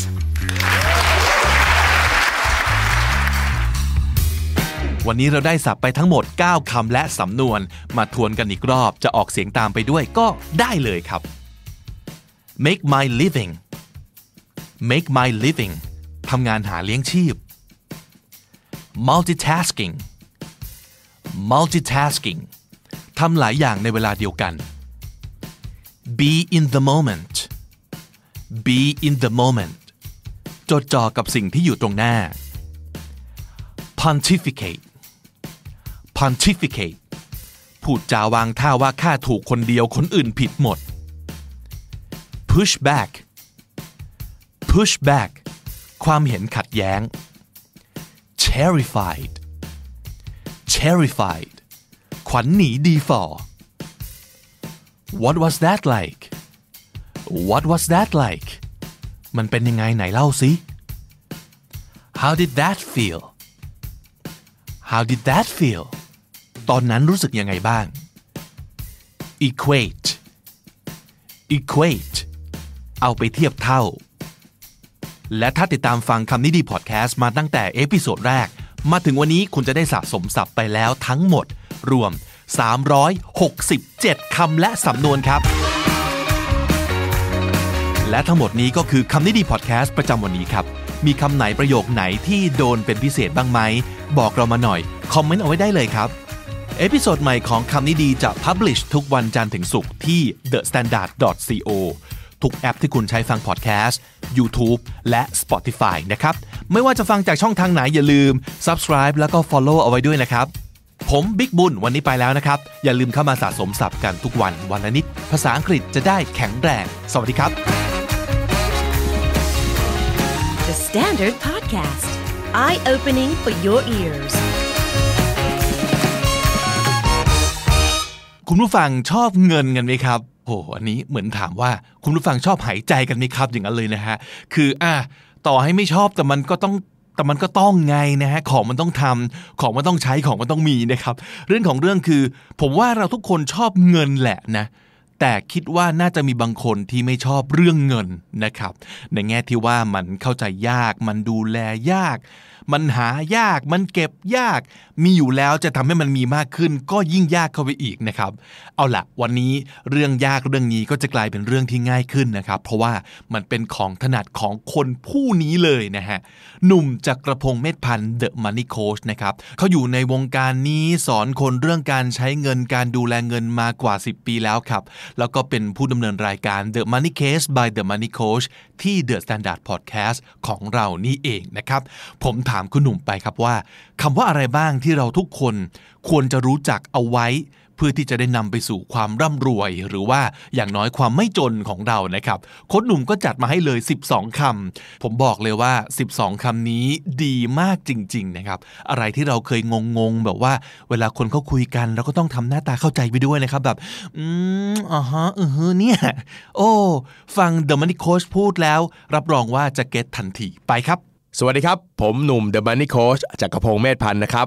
และเหล่านี้คือคำศัพท์ที่ถ้าคุณรู้จักและเข้าใจมันเป็นอย่างดีนะครับ มันจะทำให้คุณมั่งคั่งมากขึ้น แล้วก็รวยได้เร็วขึ้นครับคำแรกคำว่าเงินออมนะครับแน่นอนนะครับเงินออมก็คือเงินที่เราเหลือจัดสรรนะครับหรือกันไว้สำหรับสะสม เพื่อวัตถุประสงค์ในวันข้างหน้านะครับ เพราะฉะนั้นคนที่มีเงินเหลือเก็บเหลือออมเนี่ยยังไงก็ชนะคนที่กินหมด เป็นจุดเริ่มต้นที่ดีของคนที่จะสร้างความมั่งคั่งได้เป็นอย่างดี เพราะว่าถ้ามีเงินเหลือปุ๊บเราก็เอาไปต่อยอดได้ ถ้าไม่มีเหลือใครชวนไปทำอะไร เราก็ไม่อยากทำนะครับคำที่สองนะครับทรัพย์สินแม่พูดถึงคำคำนี้น่าจะแปลกันง่าย ๆ และใครก็อยากจะมีนะครับทรัพย์สินเนี่ยนะครับเป็นสิ่งที่เราสะสมนะครับแล้วก็เป็นสิ่งที่มีมูลค่าในตัวมันเอง ถ้าไม่มีมูลค่านี่ไม่ใช่เรียกทรัพย์สินนะครับต้องมีมูลค่าในตัวมันเอง ยกตัวอย่างเช่น ในในโลกทางการเงินก็จะมีแบ่งทรัพย์สินเป็น 3 ประเภท ทรัพย์สินทางการเงินนะครับอย่างเช่น พันธบัตรหุ้นเงินฝากอย่างเงี้ยนะครับอันนี้เขาเรียกว่าเป็นทรัพย์สินทางการเงินสองเขาเรียกว่าเป็นทรัพย์สินจริง อันนี้คือจับต้องได้อย่างเช่น อสังหาริมทรัพย์นะครับอาจจะเป็นเรื่องของธุรกิจ อาจจะเป็นของที่ดินให้เช่าอะไรเงี้ยนะครับนี่ก็เป็นทรัพย์สินที่มีมูลค่าเป็นทรัพย์สินจริง อันที่ 3 เราเรียกว่ากลุ่มทรัพย์สินทางปัญญา อย่างเช่น ค่าลิขสิทธิ์ นะครับหรือเรื่องของค่าสิทธิบัตรต่างๆนะครับคำที่3นะครับคำนี้มีแล้วไม่รวยนะครับก็คือคำว่าหนี้สินนะครับหนี้สินเนี่ยให้ดีก็คือมีแต่น้อยนะครับหนี้สินก็คือภาระทางการเงินที่เราไปหยิบยืมนะครับ แล้วก็ขอเขามาใช้ก่อน ซึ่งการหยิบยืมตรงนั้นก็จะมีสัญญาข้อผูกพันนะครับว่าเราจะต้องชำระคืนเงินของเขา แล้วก็ต้องมีส่วนเพิ่มให้กับเขาด้วย นะครับอาจจะเป็นส่วนคืนในลักษณะของดอกเบี้ยก็ได้ หรือเงินปันคืนนะครับบางทีเนี่ยยืมเข้าไปปุ๊บเอาไปทำประโยชน์ แล้วต้องคืนแบ่งเป็นกำไรคืนให้เขาไปด้วยก็มีนะครับเพราะฉะนั้นโดยรวมๆแล้วเนี่ยนะครับหนี้สินก็เป็นสิ่งที่มีให้น้อยก็ดีนะครับโดยเฉพาะหนี้บริโภคต่างๆนะครับบัตรเครดิต บัตรกดเงินสด สินเชื่อส่วนบุคคลผ่อนของนอกระบบ พวกนี้น้อยๆไว้รวยแน่นอนนะครับคำทีสี่4 ครับ เป็นคำกลางๆ แสดงผล2ทาง นั่นคือคำว่า ดอกเบี้ยครับ ดอกเบี้ยเนี่ยถ้าเราเป็นคนให้เขายืมเนี่ยก็เป็นเรื่องดีนะครับ เราก็จะได้รับดอกเบี้ย แต่ถ้าเกิดว่าเราเป็นคนยืมเขาเราก็เสียดอกเบี้ยนะครับ ในทางการเงินดอกเบี้ยก็คือเขาเรียกว่าเป็นเหมือนต้นทุน ตัวหนึ่งในการหยิบยืมนะครับเงินของคนอื่นมาใช้ก่อน แล้วก็มีการทำสัญญากันว่าเราจะจ่ายเป็นเงินชัดเจนนะครับต่อเดือนต่อปีเท่าไหร่อย่างไรนะครับเพราะฉะนั้นถ้าดอกเบี้ยเป็นฝั่งที่เราเป็นผู้ให้ยืมอันนี้ก็ดี แต่ถ้าเป็นผู้ที่หยิบยืม อันนี้ก็อาจจะทำให้เราเหนื่อยได้นะครับโดยเฉพาะพวกหนี้ที่เป็นหนี้บริโภคต่างๆ อันนี้ไม่ควรมีนะครับคำที่5นะครับคำนี้ก็คือคำว่าเงินปันผลครับอันนี้เป็นคำที่ดีนะครับ เงินปันผลก็คือส่วนแบ่งของกำไร นะครับในลักษณะของการที่เราไปเป็นหุ้นส่วนหรือมีสิทธิ์ ในทรัพย์สินใด ๆ ก็ตามนะครับแล้วเราได้ส่วนแบ่งออกมาเป็นรูปของเงินปันผล เงินปันผลเนี่ยจะตัดคืนจากกำไรนะครับเมื่อเทียบกับดอกเบี้ยแล้วจะต่างกัน ดอกเบี้ยนั้นจะเป็นลักษณะการสัญญา ให้เป็นสัดส่วนเป็นเปอร์เซ็นต์ที่แน่นอนเลย 3% 5%นะครับแต่ว่าเงินปันผลเนี่ยมีโอกาสได้ทั้งเยอะและก็น้อยขึ้นอยู่กับผลประกอบการ หรือการนำทรัพย์สินของเราไปใช้ประโยชน์นะครับ เงินปันผลก็เป็นรูปแบบหนึ่งของรายได้จากทรัพย์สินนะครับคนที่มีเงินปันผลมากก็รวยเร็วนะครับคำที่6นะครับคำนี้น่าจะเป็นคำที่หลายคนเคยได้ยินนะครับ แต่ว่าอาจจะเอ๊ะมันคืออะไรกันแน่นะครับ นั่นก็คือคำว่าพอร์ตหรือ portfolio นะครับจริง portfolio เนี่ยอาจจะไม่ใช่เรื่องของการลงทุนอย่างเดียวนะครับ มันอาจจะหมายถึงการจัดสรรเงิน แล้วก็เอาไว้ใช้อะไรก็ได้ตามวัตถุประสงค์ของเรา เช่น เรากันเงินก้อนหนึ่งเอาไว้ใช้จ่ายทั้งเดือน อันนี้ก็เรียกว่าพอร์ตการใช้จ่ายได้ พอร์ตค่าใช้จ่ายได้ เก็บเงินไว้สำหรับการท่องเที่ยว อันนี้ก็คือพอร์ตที่จะเก็บเงินเพื่อไปท่องเที่ยว เก็บเงินเพื่อเป็นเงินสำรองเผื่อฉุกเฉิน อันนี้ก็คือพอร์ตเงินสำรองเผื่อฉุกเฉิน เก็บเงินเพื่อการเกษียณ ก็นี่ก็คือพอร์ตเงินเกษียณของเรา ดังนั้นคำว่า portfolio ก็คือการจัดสรรเงินนะครับตามวัตถุประสงค์ของเรา โดยในพอร์ตนั่นเองเนี่ยก็จะมีการเอาเงินถูกแบ่งไป นะครับไปวางในสินทรัพย์ทางการเงินแต่ละประเภทแตกต่างกัน ผสมกันเป็นอัตราแล้วแต่เราออกแบบได้เลย ทั้งนี้ทั้งนั้นก็เพื่อเป้าหมายที่เราวางไว้ว่า พอร์ตพอร์ตนี้เราจะเก็บเงินไว้เพื่ออะไรนะครับ อันนี้เรียกว่า portfolio ครับ ถัดมาครับแหมคำนี้ทุกคนชอบแน่นอนก็คือคำว่าอัตราผลตอบแทนครับเป็นคำที่ใช้ในการคำนวณนะครับว่าเวลาเราจะเอาเงินไปลงทุนอะไรสักอย่างเนี่ยแน่นอน คนส่วนใหญ่ก็อยากจะได้ผลตอบแทนเยอะ ๆ เวลาเขาคิดเป็นอัตราเขาจะคิดอย่างนี้ครับว่า เราเอาเงินไปลงทุนส่วนหนึ่ง แล้วได้กำไรกลับมาอีกส่วนหนึ่ง วิธีคิดเป็นอัตราก็คือการเอากำไรตั้ง แล้วก็หารด้วยเงินลงทุนของเรา แล้วก็คูณด้วยร้อยแน่นอนครับว่าถ้าอัตราผลตอบแทนสูงก็คือดี แต่ถ้าอัตราผลตอบแทนน้อยก็อาจจะไม่ค่อยดี แต่ในอีกมุมหนึ่งเหมือนกันครับว่า ถ้าอัตราผลตอบแทนสูงมากก็จะตามมาพร้อมกับความเสี่ยง เพราะฉะนั้นตรงนี้เวลาจะพูดถึงอัตราผลตอบแทน ก็อย่าลืมมองความเสี่ยงด้วยนะครับ ถ้าเราลงทุนในที่ที่ผลตอบแทนสูง แล้วก็ความเสี่ยงอยู่ในเกณฑ์บริหารจัดการได้ อันนี้มีโอกาสที่จะทำให้เรามั่งคั่งได้เร็วขึ้นครับคำที่ 8 ครับ อันนี้พูดไปเมื่อสักครู่แล้วนะครับ ก็คือคำว่าความเสี่ยง ความเสี่ยงในการเงินเนี่ยอธิบายอย่างนี้นะครับ เพราะว่าคนส่วนใหญ่จะเข้าใจว่าความเสี่ยงคือโอกาสในการขาดทุน จริง ๆ แล้วไม่ใช่นะครับ ความเสี่ยงเนี่ยหมายถึงโอกาสในการได้รับผลตอบแทนไม่เป็นไปตามที่คาด ขีดเส้นใต้คาว่าไม่เป็นไปตามที่คาด นั่นหมายความว่า ได้มากกว่าที่คาด หรือน้อยกว่าที่คาดก็เรียกเสี่ยงทั้งคู่ แล้วอะไรคือเสี่ยงมากเสี่ยงน้อย ก็คือผิดไปจากที่คาดมากๆ อันนี้ก็เรียกว่าเสี่ยงมาก เช่น คาดว่าจะได้ผลตอบแทนสัก 7 ดันได้ 15หรือคาดว่าจะได้ 7 ดันลบ2อย่างเงี้ยคือผิดไปเยอะมาก อันนี้ก็เรียกเสี่ยงมาก แต่ถ้าเกิดว่ามัน แกว่งไปนิดหน่อย เช่นคาดว่าจะได้ผลตอบแทนประมาณ 2.5 ดันได้ 3 หรือ 2.5 แล้วได้ 2 อย่างนี้ก็เรียกว่าเสี่ยงน้อยนะครับ อย่าใช้คำว่าความเสี่ยงเนี่ยมาทำให้เรากลัวและไม่กล้าลงทุนนะครับ แต่ทำความเข้าใจมันไว้สักหน่อยหนึ่ง ในมุมของนักลงทุนอันดับหนึ่งของโลกเนี่ยเขาให้นิยามของคำว่าความเสี่ยงไว้อีกแบบหนึ่งนะครับ ซึ่งผมคิดว่าน่าสนใจเหมือนกัน คนคนนั้นก็คือวอร์เรนบัฟเฟตครับ นักลงทุนอันดับหนึ่งของโลกบอกไว้ว่า ความเสี่ยงเนี่ยมันไม่ใช่แค่ ผลตอบแทนไม่เป็นไปตามที่คาดหรอก แต่มันเริ่มตั้งแต่เราตัดสินใจลงทุนแล้ว ความเสี่ยงคือการทำในสิ่งที่ไม่รู้ การลงทุนในสิ่งที่คุณไม่เข้าใจแหมอันนี้เจ๋งจริง ๆ คนเราถ้าเกิดว่าลงทุนในสิ่งที่เข้าใจนะครับ ก็จะมั่งคั่งได้มากขึ้นนะฮะฝากไว้คำนี้เลยครับ โลกนี้ high risk high return อาจจะไม่มีจริงก็ได้ แต่ที่มีแน่ ๆ ก็คือ high understanding high return นะครับคำที่ 9 ครับ โลกนี้ใครก็อยากได้ความแน่นอนครับ แต่ในชีวิตจริงคนเรานั้นไม่มีอะไรแน่นอนเลย ดังนั้นจึงมีหลายอย่างที่เราต้องทำเป็นประกันเอาไว้นะครับคำที่ 9คำนี้ก็คือคำว่าประกันนะครับ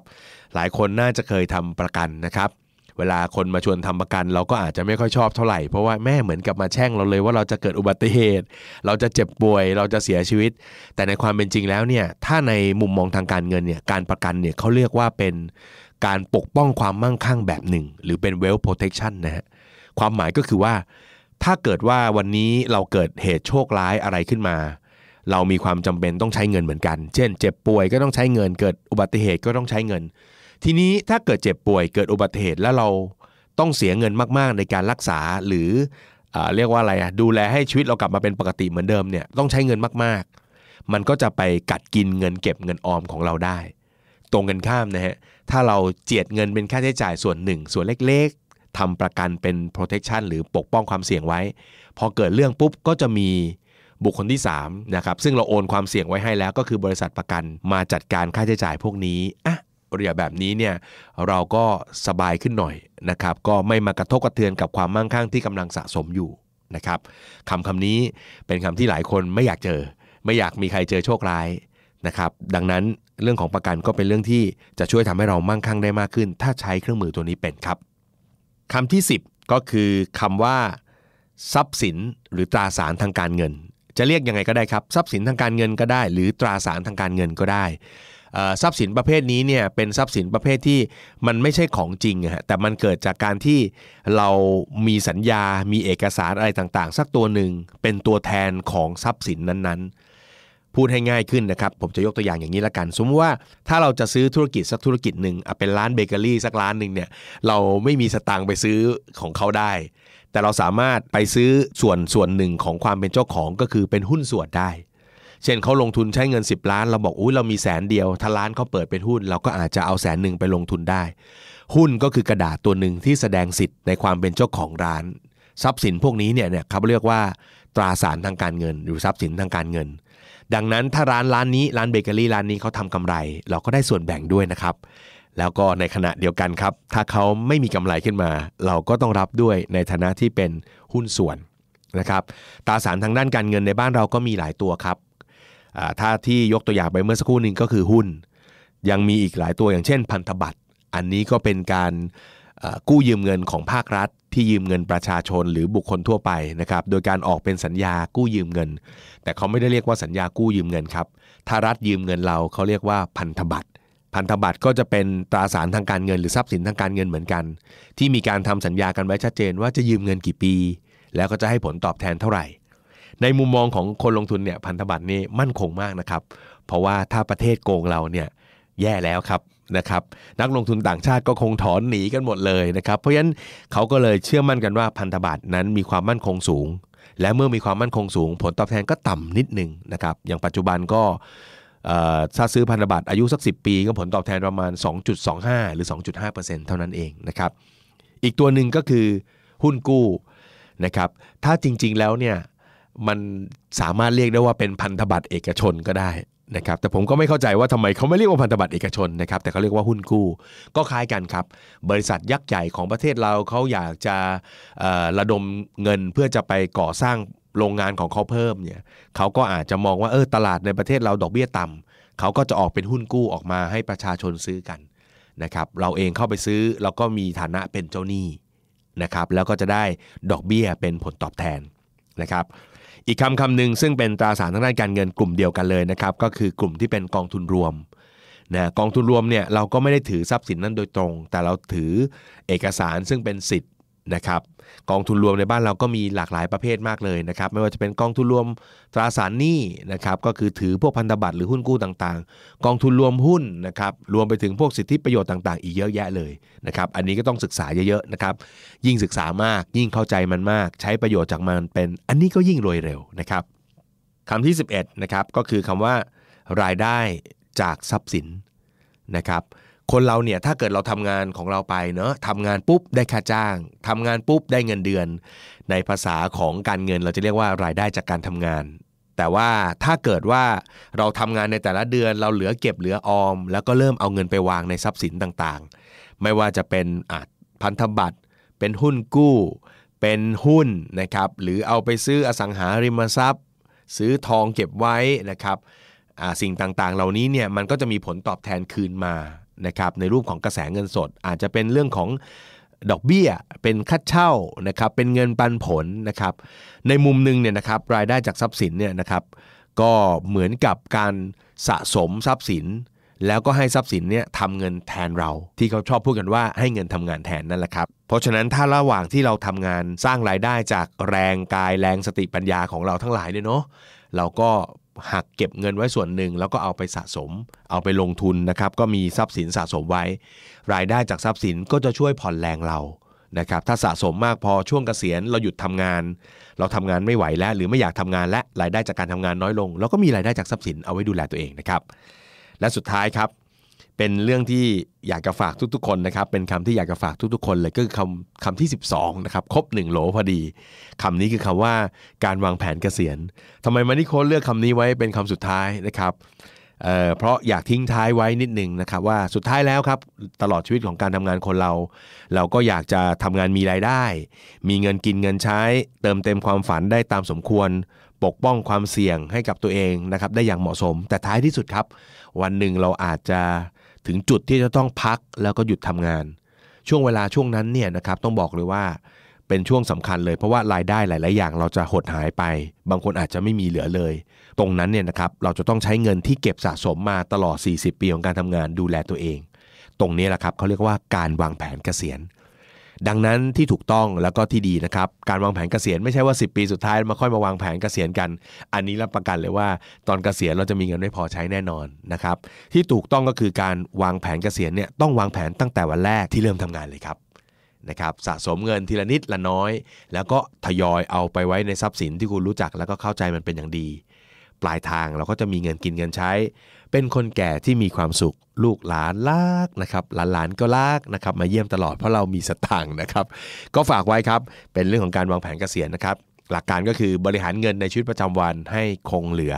แล้วก็นำไปต่อยอดในทรัพย์สินที่เรารู้จักและเข้าใจเป็นอย่างดีนะครับ ก็หวังว่าทั้ง 12คำนะครับจะเป็นคำที่เป็นประโยชน์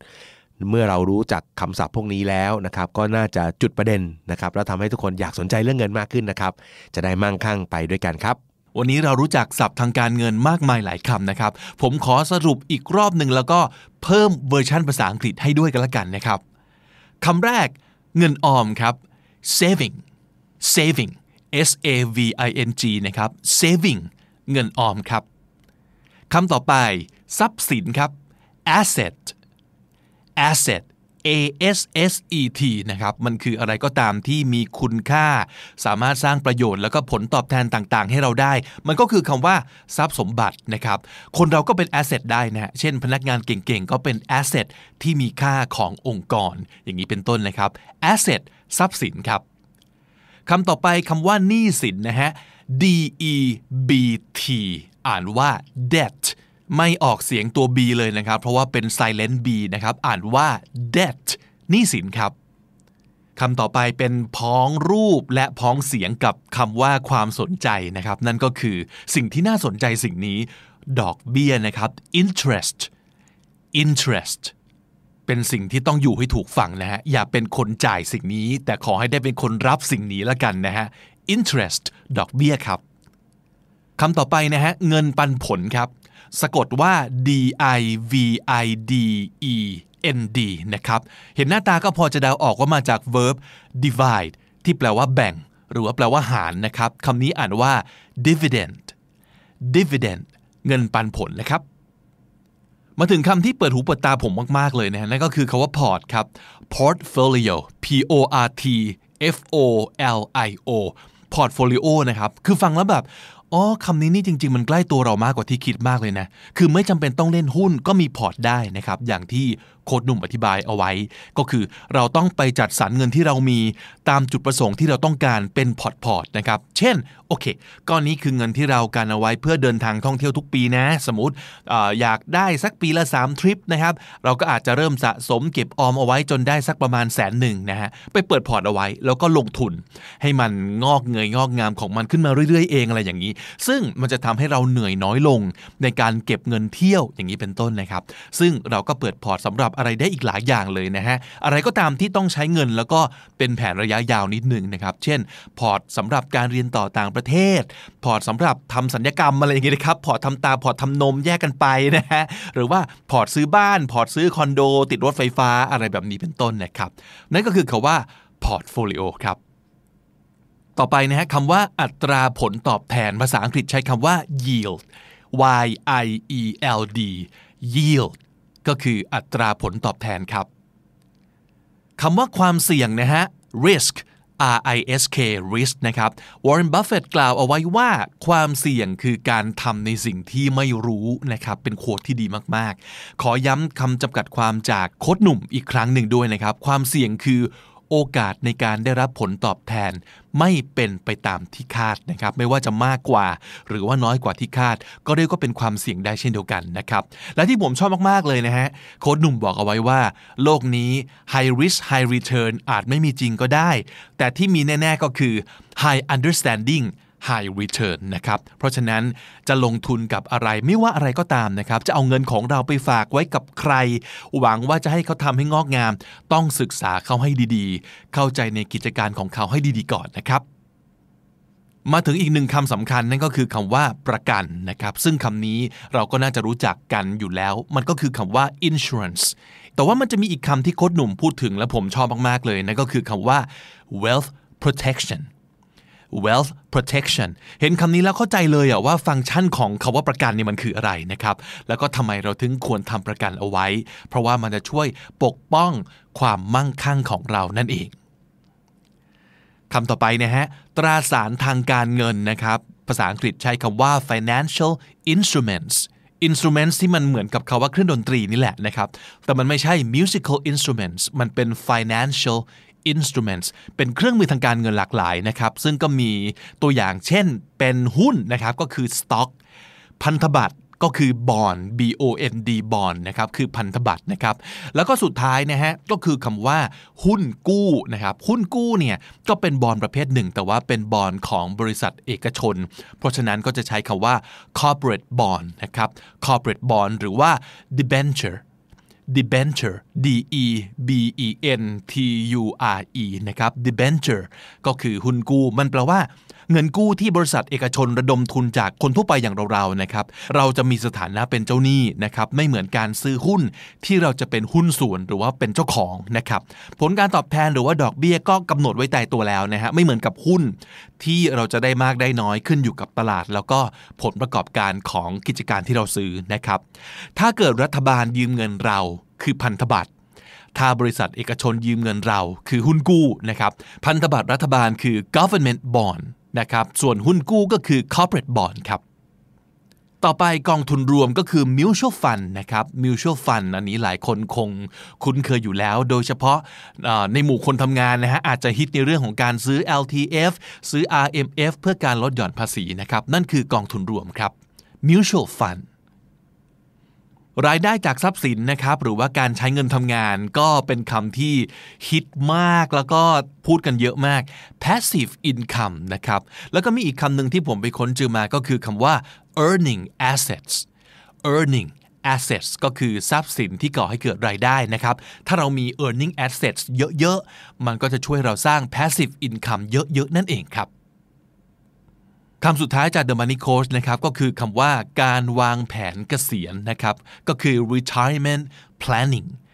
retirement planning สำคัญที่สุดเลยจริงๆนะเราไม่อยากทำงานเหนื่อยยากไปจนวันตายใช่ไหมเนาะเวลามันผ่านไปเร็วมากนะครับ ขอย้ำอย่างที่โค้ดหนุ่มพูดเอาไว้ว่า การวางแผนเกษียณเนี่ยไม่ใช่มาทำเอาตอนแก่ๆนะฮะ แต่ว่าควรต้องแพลนตั้งแต่เดือนแรกที่เราเริ่มทำงานกันเลยทีเดียว แต่ถ้าเกิดไม่ทันแล้วนะฮะเดือนแรกของการทำงานมันผ่านไปนานแล้ว ไม่เป็นไร งั้นทำวันนี้ครับ ขอแค่เริ่มทำวันนี้ก็พอ รับรองว่าไม่สายเกินไปนะครับ ผมขอแถมอีคำหนึ่งนะฮะ มันคือคำที่โค้ดหนุ่มพูดเอาไว้ด้วยนี่แหละนะฮะ นั่นคือคำว่า ความมั่งคั่ง คือ wealth มีคำกล่าวคำหนึ่งที่ผมเคยได้ยินมานานมากแล้ว แล้วก็ฝังหัวมากเพราะว่าชอบมากนะครับ เขาบอกว่าคำว่า rich กับคำว่า wealthy ไม่เหมือนกันนะฮะ คือมันเหมือนจะเหมือนแต่ไม่เหมือนสัทีเดียว นั่นก็คือ if you're rich you have money but if you're wealthy you have time if you're rich you have money but if you're wealthy you have time ถ้าคุณรวย แปลว่าคุณมีเงิน แต่ถ้าคุณมั่งคั่ง นั่นคือคุณจะมีเวลาครับ วันนี้เราได้มาทั้งหมด 18 คำจาก The Money Coach จากกระพงเมธพันธ์ขอบคุณมาก ๆ เลยนะครับ ฝากติดตาม The Money Case by The Money Coach Podcast ด้วยนะฮะ ตอนใหม่ publish ทุกวันจันทร์ครับ ที่ thestandard.co ทุกแอปที่คุณใช้ฟัง podcast YouTube และ Spotify นะครับ ฝาก subscribe ฝาก follow ฝากชอบฝากแชร์ ทั้งรายการของ The Money Coach แล้วก็รายการคำนี้ดี podcast ด้วยนะครับ และถ้าคุณติดตามฟังรายการของเรามาตั้งแต่ episode แรกนับมาถึงวันนี้คุณจะได้สะสมศัพท์ไปแล้วทั้งหมด รวม 550 คำและสำนวนครับ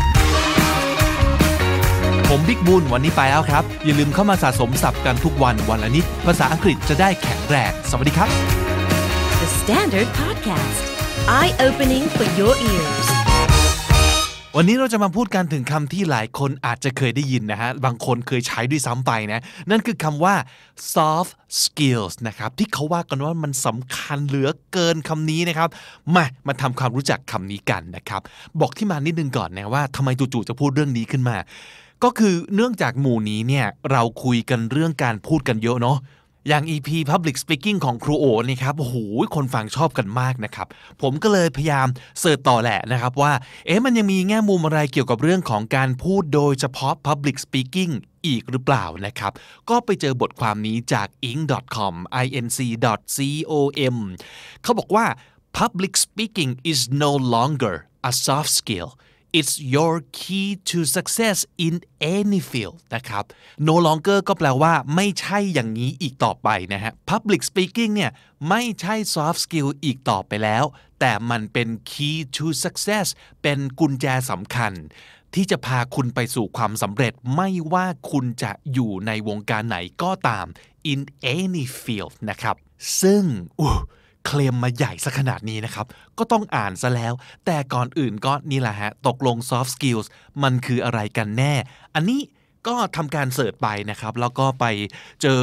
definition ที่น่าสนใจจากหลายบทความหลายเว็บไซต์นะครับ ผมขอเลือกอันนี้ละกัน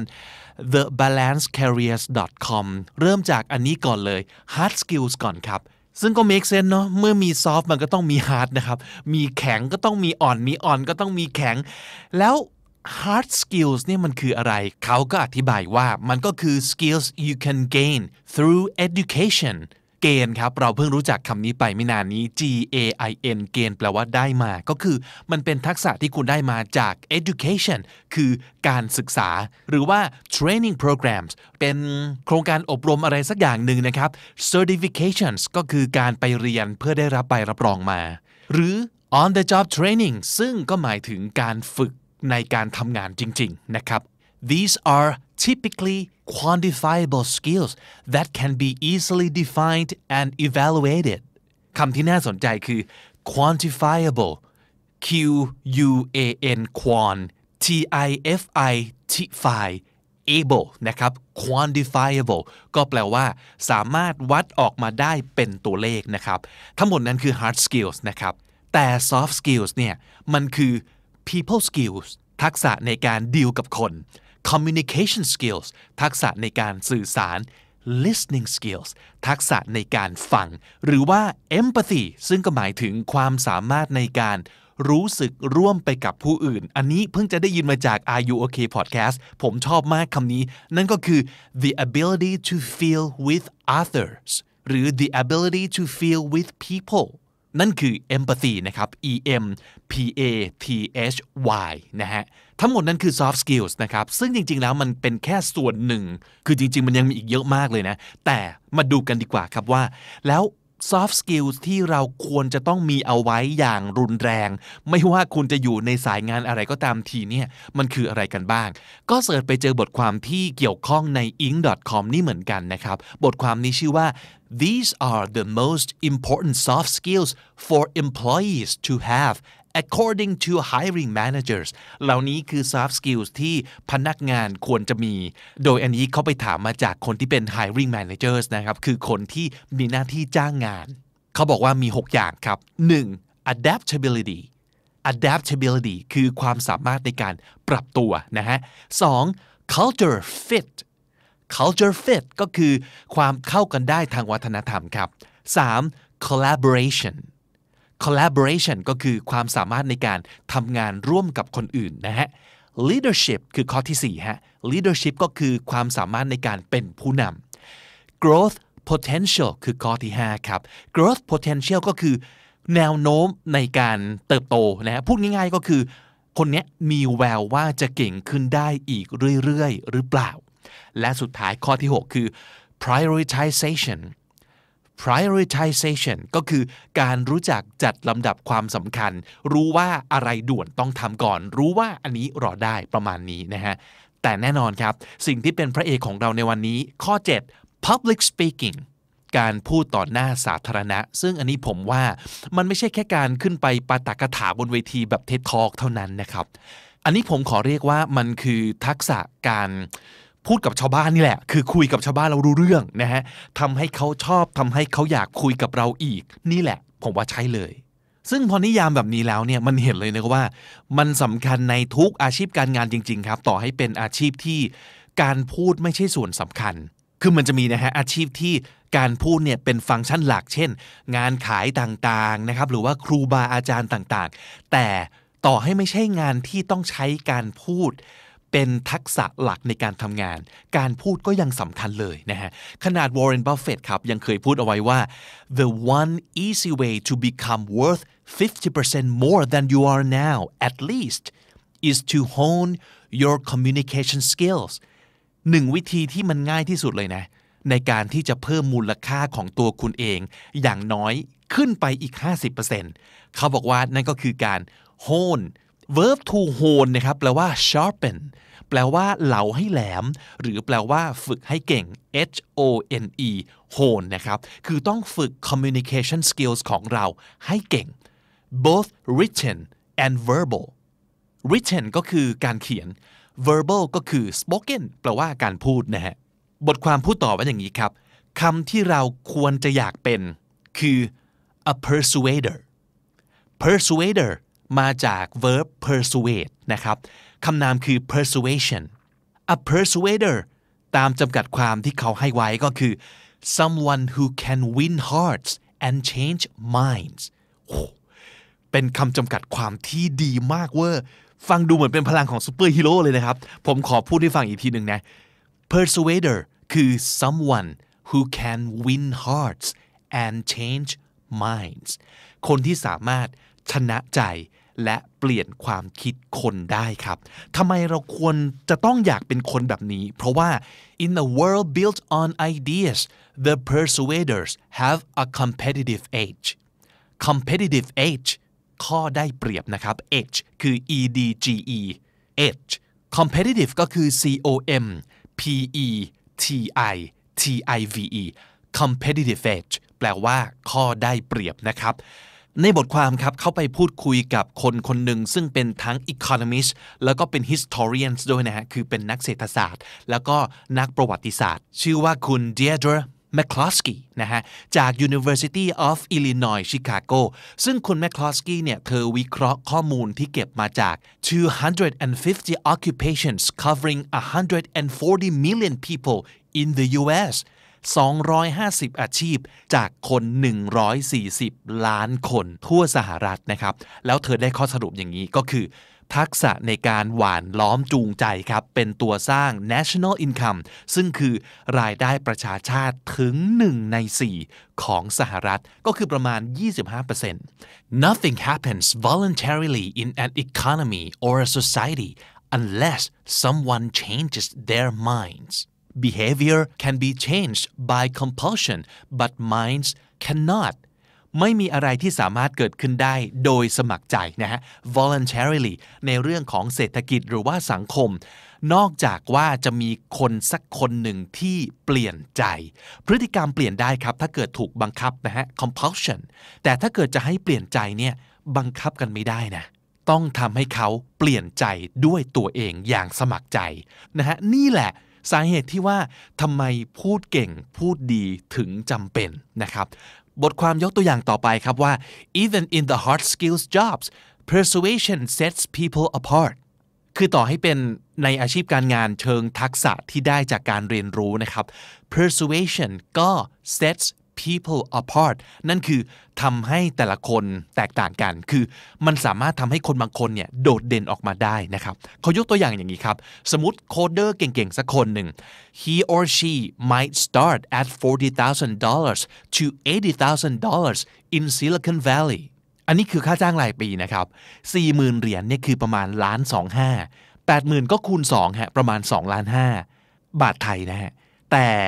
ถ้าคุณเป็น a coder who can speak to the client คือถ้าคุณเป็นโคเดอร์ที่คุยกับลูกค้าเป็นด้วยเนี่ยนะครับ can easily command $120,000 and up แสนสองหมื่นเหรียญต่อปี นี่คือ3ล้าน7แสนบาท ไทย มันต่างกันเยอะมากเลยนะฮะ ซึ่งอันนี้คนเขียนบทความเขาก็เห็นด้วยนะครับ เพราะว่าเขาเล่าจากประสบการณ์ส่วนตัวครับว่าเขาเองก็รู้จักคนทำงานในวัยประมาณ 20-30 หลายคนเลยที่หน้าที่การงานเนี่ยพุ่งทะยานเกินหน้าชาวบ้านในรุ่นเดียวกัน their careers are soaring soar S O A R soar แปลว่าทะยาน แปลว่า เหินฟ้าพุ่งแรงแซงโค้งนะครับ and they get promoted much faster than their peers ได้เลื่อนขั้นไวกว่าเพื่อนเลย largely because of their ability to deliver presentations more effectively ความแตกต่างข้อใหญ่เลยเนี่ยก็คือเรื่องนี้ครับ ความสามารถในการ present ครับ ทักษะในการนำเสนอนั่นเอง แต่ไม่ใช่ว่าคนพวกนี้เกิดมาแล้วพูดเก่งเลยนะครับ ก็คือคงมีบ้างนะคนที่เป็นอย่างนั้น แต่ส่วนใหญ่คือ they work at it they work at it เขาฝึกครับ เขาพยายาม เพราะว่าอะไร public speaking is a skill anyone can build การพูดต่อหน้าสาธารณะเป็นทักษะที่สร้างกันได้ ไม่ว่าคุณจะเป็นใครก็ตามนะครับ คนเขียนบทความยกตัวอย่างวอร์เรนบัฟเฟตอีกแล้วครับ เขาบอกว่าในออฟฟิศของบัฟเฟตเนี่ยนะฮะ บนผนังจะมีปริญญาแปะโชว์อยู่ใบหนึ่ง ซึ่งไม่ได้เป็นปริญญาทางธุรกิจแต่อย่างใดนะฮะ It's not his business degree it's a certificate he earned after completing a public speaking course อันนี้เป็นใบเซอร์ที่แสดงว่าผ่านการอบรมคอร์ส Public Speaking มาแล้ว Buffett says is the most valuable degree he has Buffett เองพูดเลยครับว่านี่เป็นปริญญาที่มีค่ามากที่สุดของเขาทีนี้ครับ ไม่ว่าคุณจะทำอาชีพการงานอะไรอยู่ก็ตาม เป็นหมอ เป็นเชฟ เป็น graphic designer เป็นนักกีฬาอาชีพ เป็นนักเขียน เป็นตำรวจดับเพลิง เป็นพนักงานบัญชี เป็นคุณแม่ full time เป็นคุณพ่อ full time เป็นวิศวกร เป็นอะไรก็แล้วแต่ครับ ลองจินตนาการดูสิครับว่า ถ้าเราเป็นไอ้อย่างที่เราเป็นทำอย่างที่เราทำเนี่ยนะ แต่พูดเก่งด้วยพรีเซนต์เก่งด้วย พูดต่อหน้าสาธารณะเก่งด้วย มันจะทำให้อาชีพการงานของเรา ดีขึ้นได้ยังไง และแค่ไหน ลองคิดดูครับ สรุปสับที่เอามาฝากกันในวันนี้นะครับ มีทั้งหมด 17 คำและสำนวนเรามาทวนกันอีกรอบหนึ่งพร้อมกับออกเสียงไปด้วยกันนะครับ soft skills soft skills ทักษะด้านบุคลิกภาพและอารมณ์ hard skills hard skills ทักษะด้านความรู้ความชำนาญ quantifiable quantifiable วัดค่าออกมาเป็นตัวเลขได้ empathy empathy ความสามารถในการรู้สึกร่วมไปกับผู้อื่น adaptability adaptability ความสามารถในการปรับตัว culture fit culture fit ความเข้ากันได้ทางวัฒนธรรม collaboration collaboration การร่วมมือกัน growth potential growth potential แนวโน้มในการเจริญเติบโตและพัฒนา prioritization prioritization การรู้จักจัดลำดับความสำคัญ hone hone เหลาให้แหลมหรือฝึกให้เก่ง verbal verbal โดยการพูด persuade persuasion persuader persuade persuasion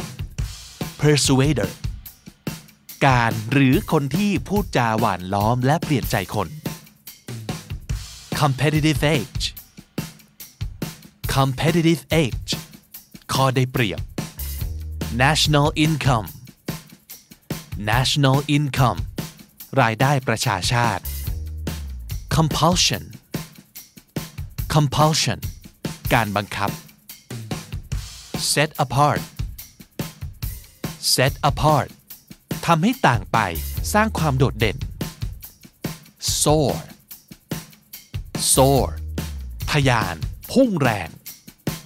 และถ้าติดตามฟังคำนี้ดีพอดแคสต์มาตั้งแต่ episode แรก มาถึงวันนี้คุณจะได้สะสมศัพท์ไปแล้วทั้งหมด รวม 1,394 คำและสำนวนครับ และนั่นก็คือคำนี้ดีพอดแคสต์ประจำวันนี้นะครับ episode ใหม่ของเราจะ publish ทุกวันจันทร์ถึงศุกร์ที่ thestandard.co ทุกแอปที่คุณใช้ฟัง podcast YouTube และ Spotify ครับ ผมบิ๊กบุญวันนี้ไปแล้วนะครับ อย่าลืมเข้ามาสะสมศัพท์กันทุกวันวันละนิด ภาษาอังกฤษจะได้แข็งแรง สวัสดีครับ The Standard Podcast Eye Opening for Your Ears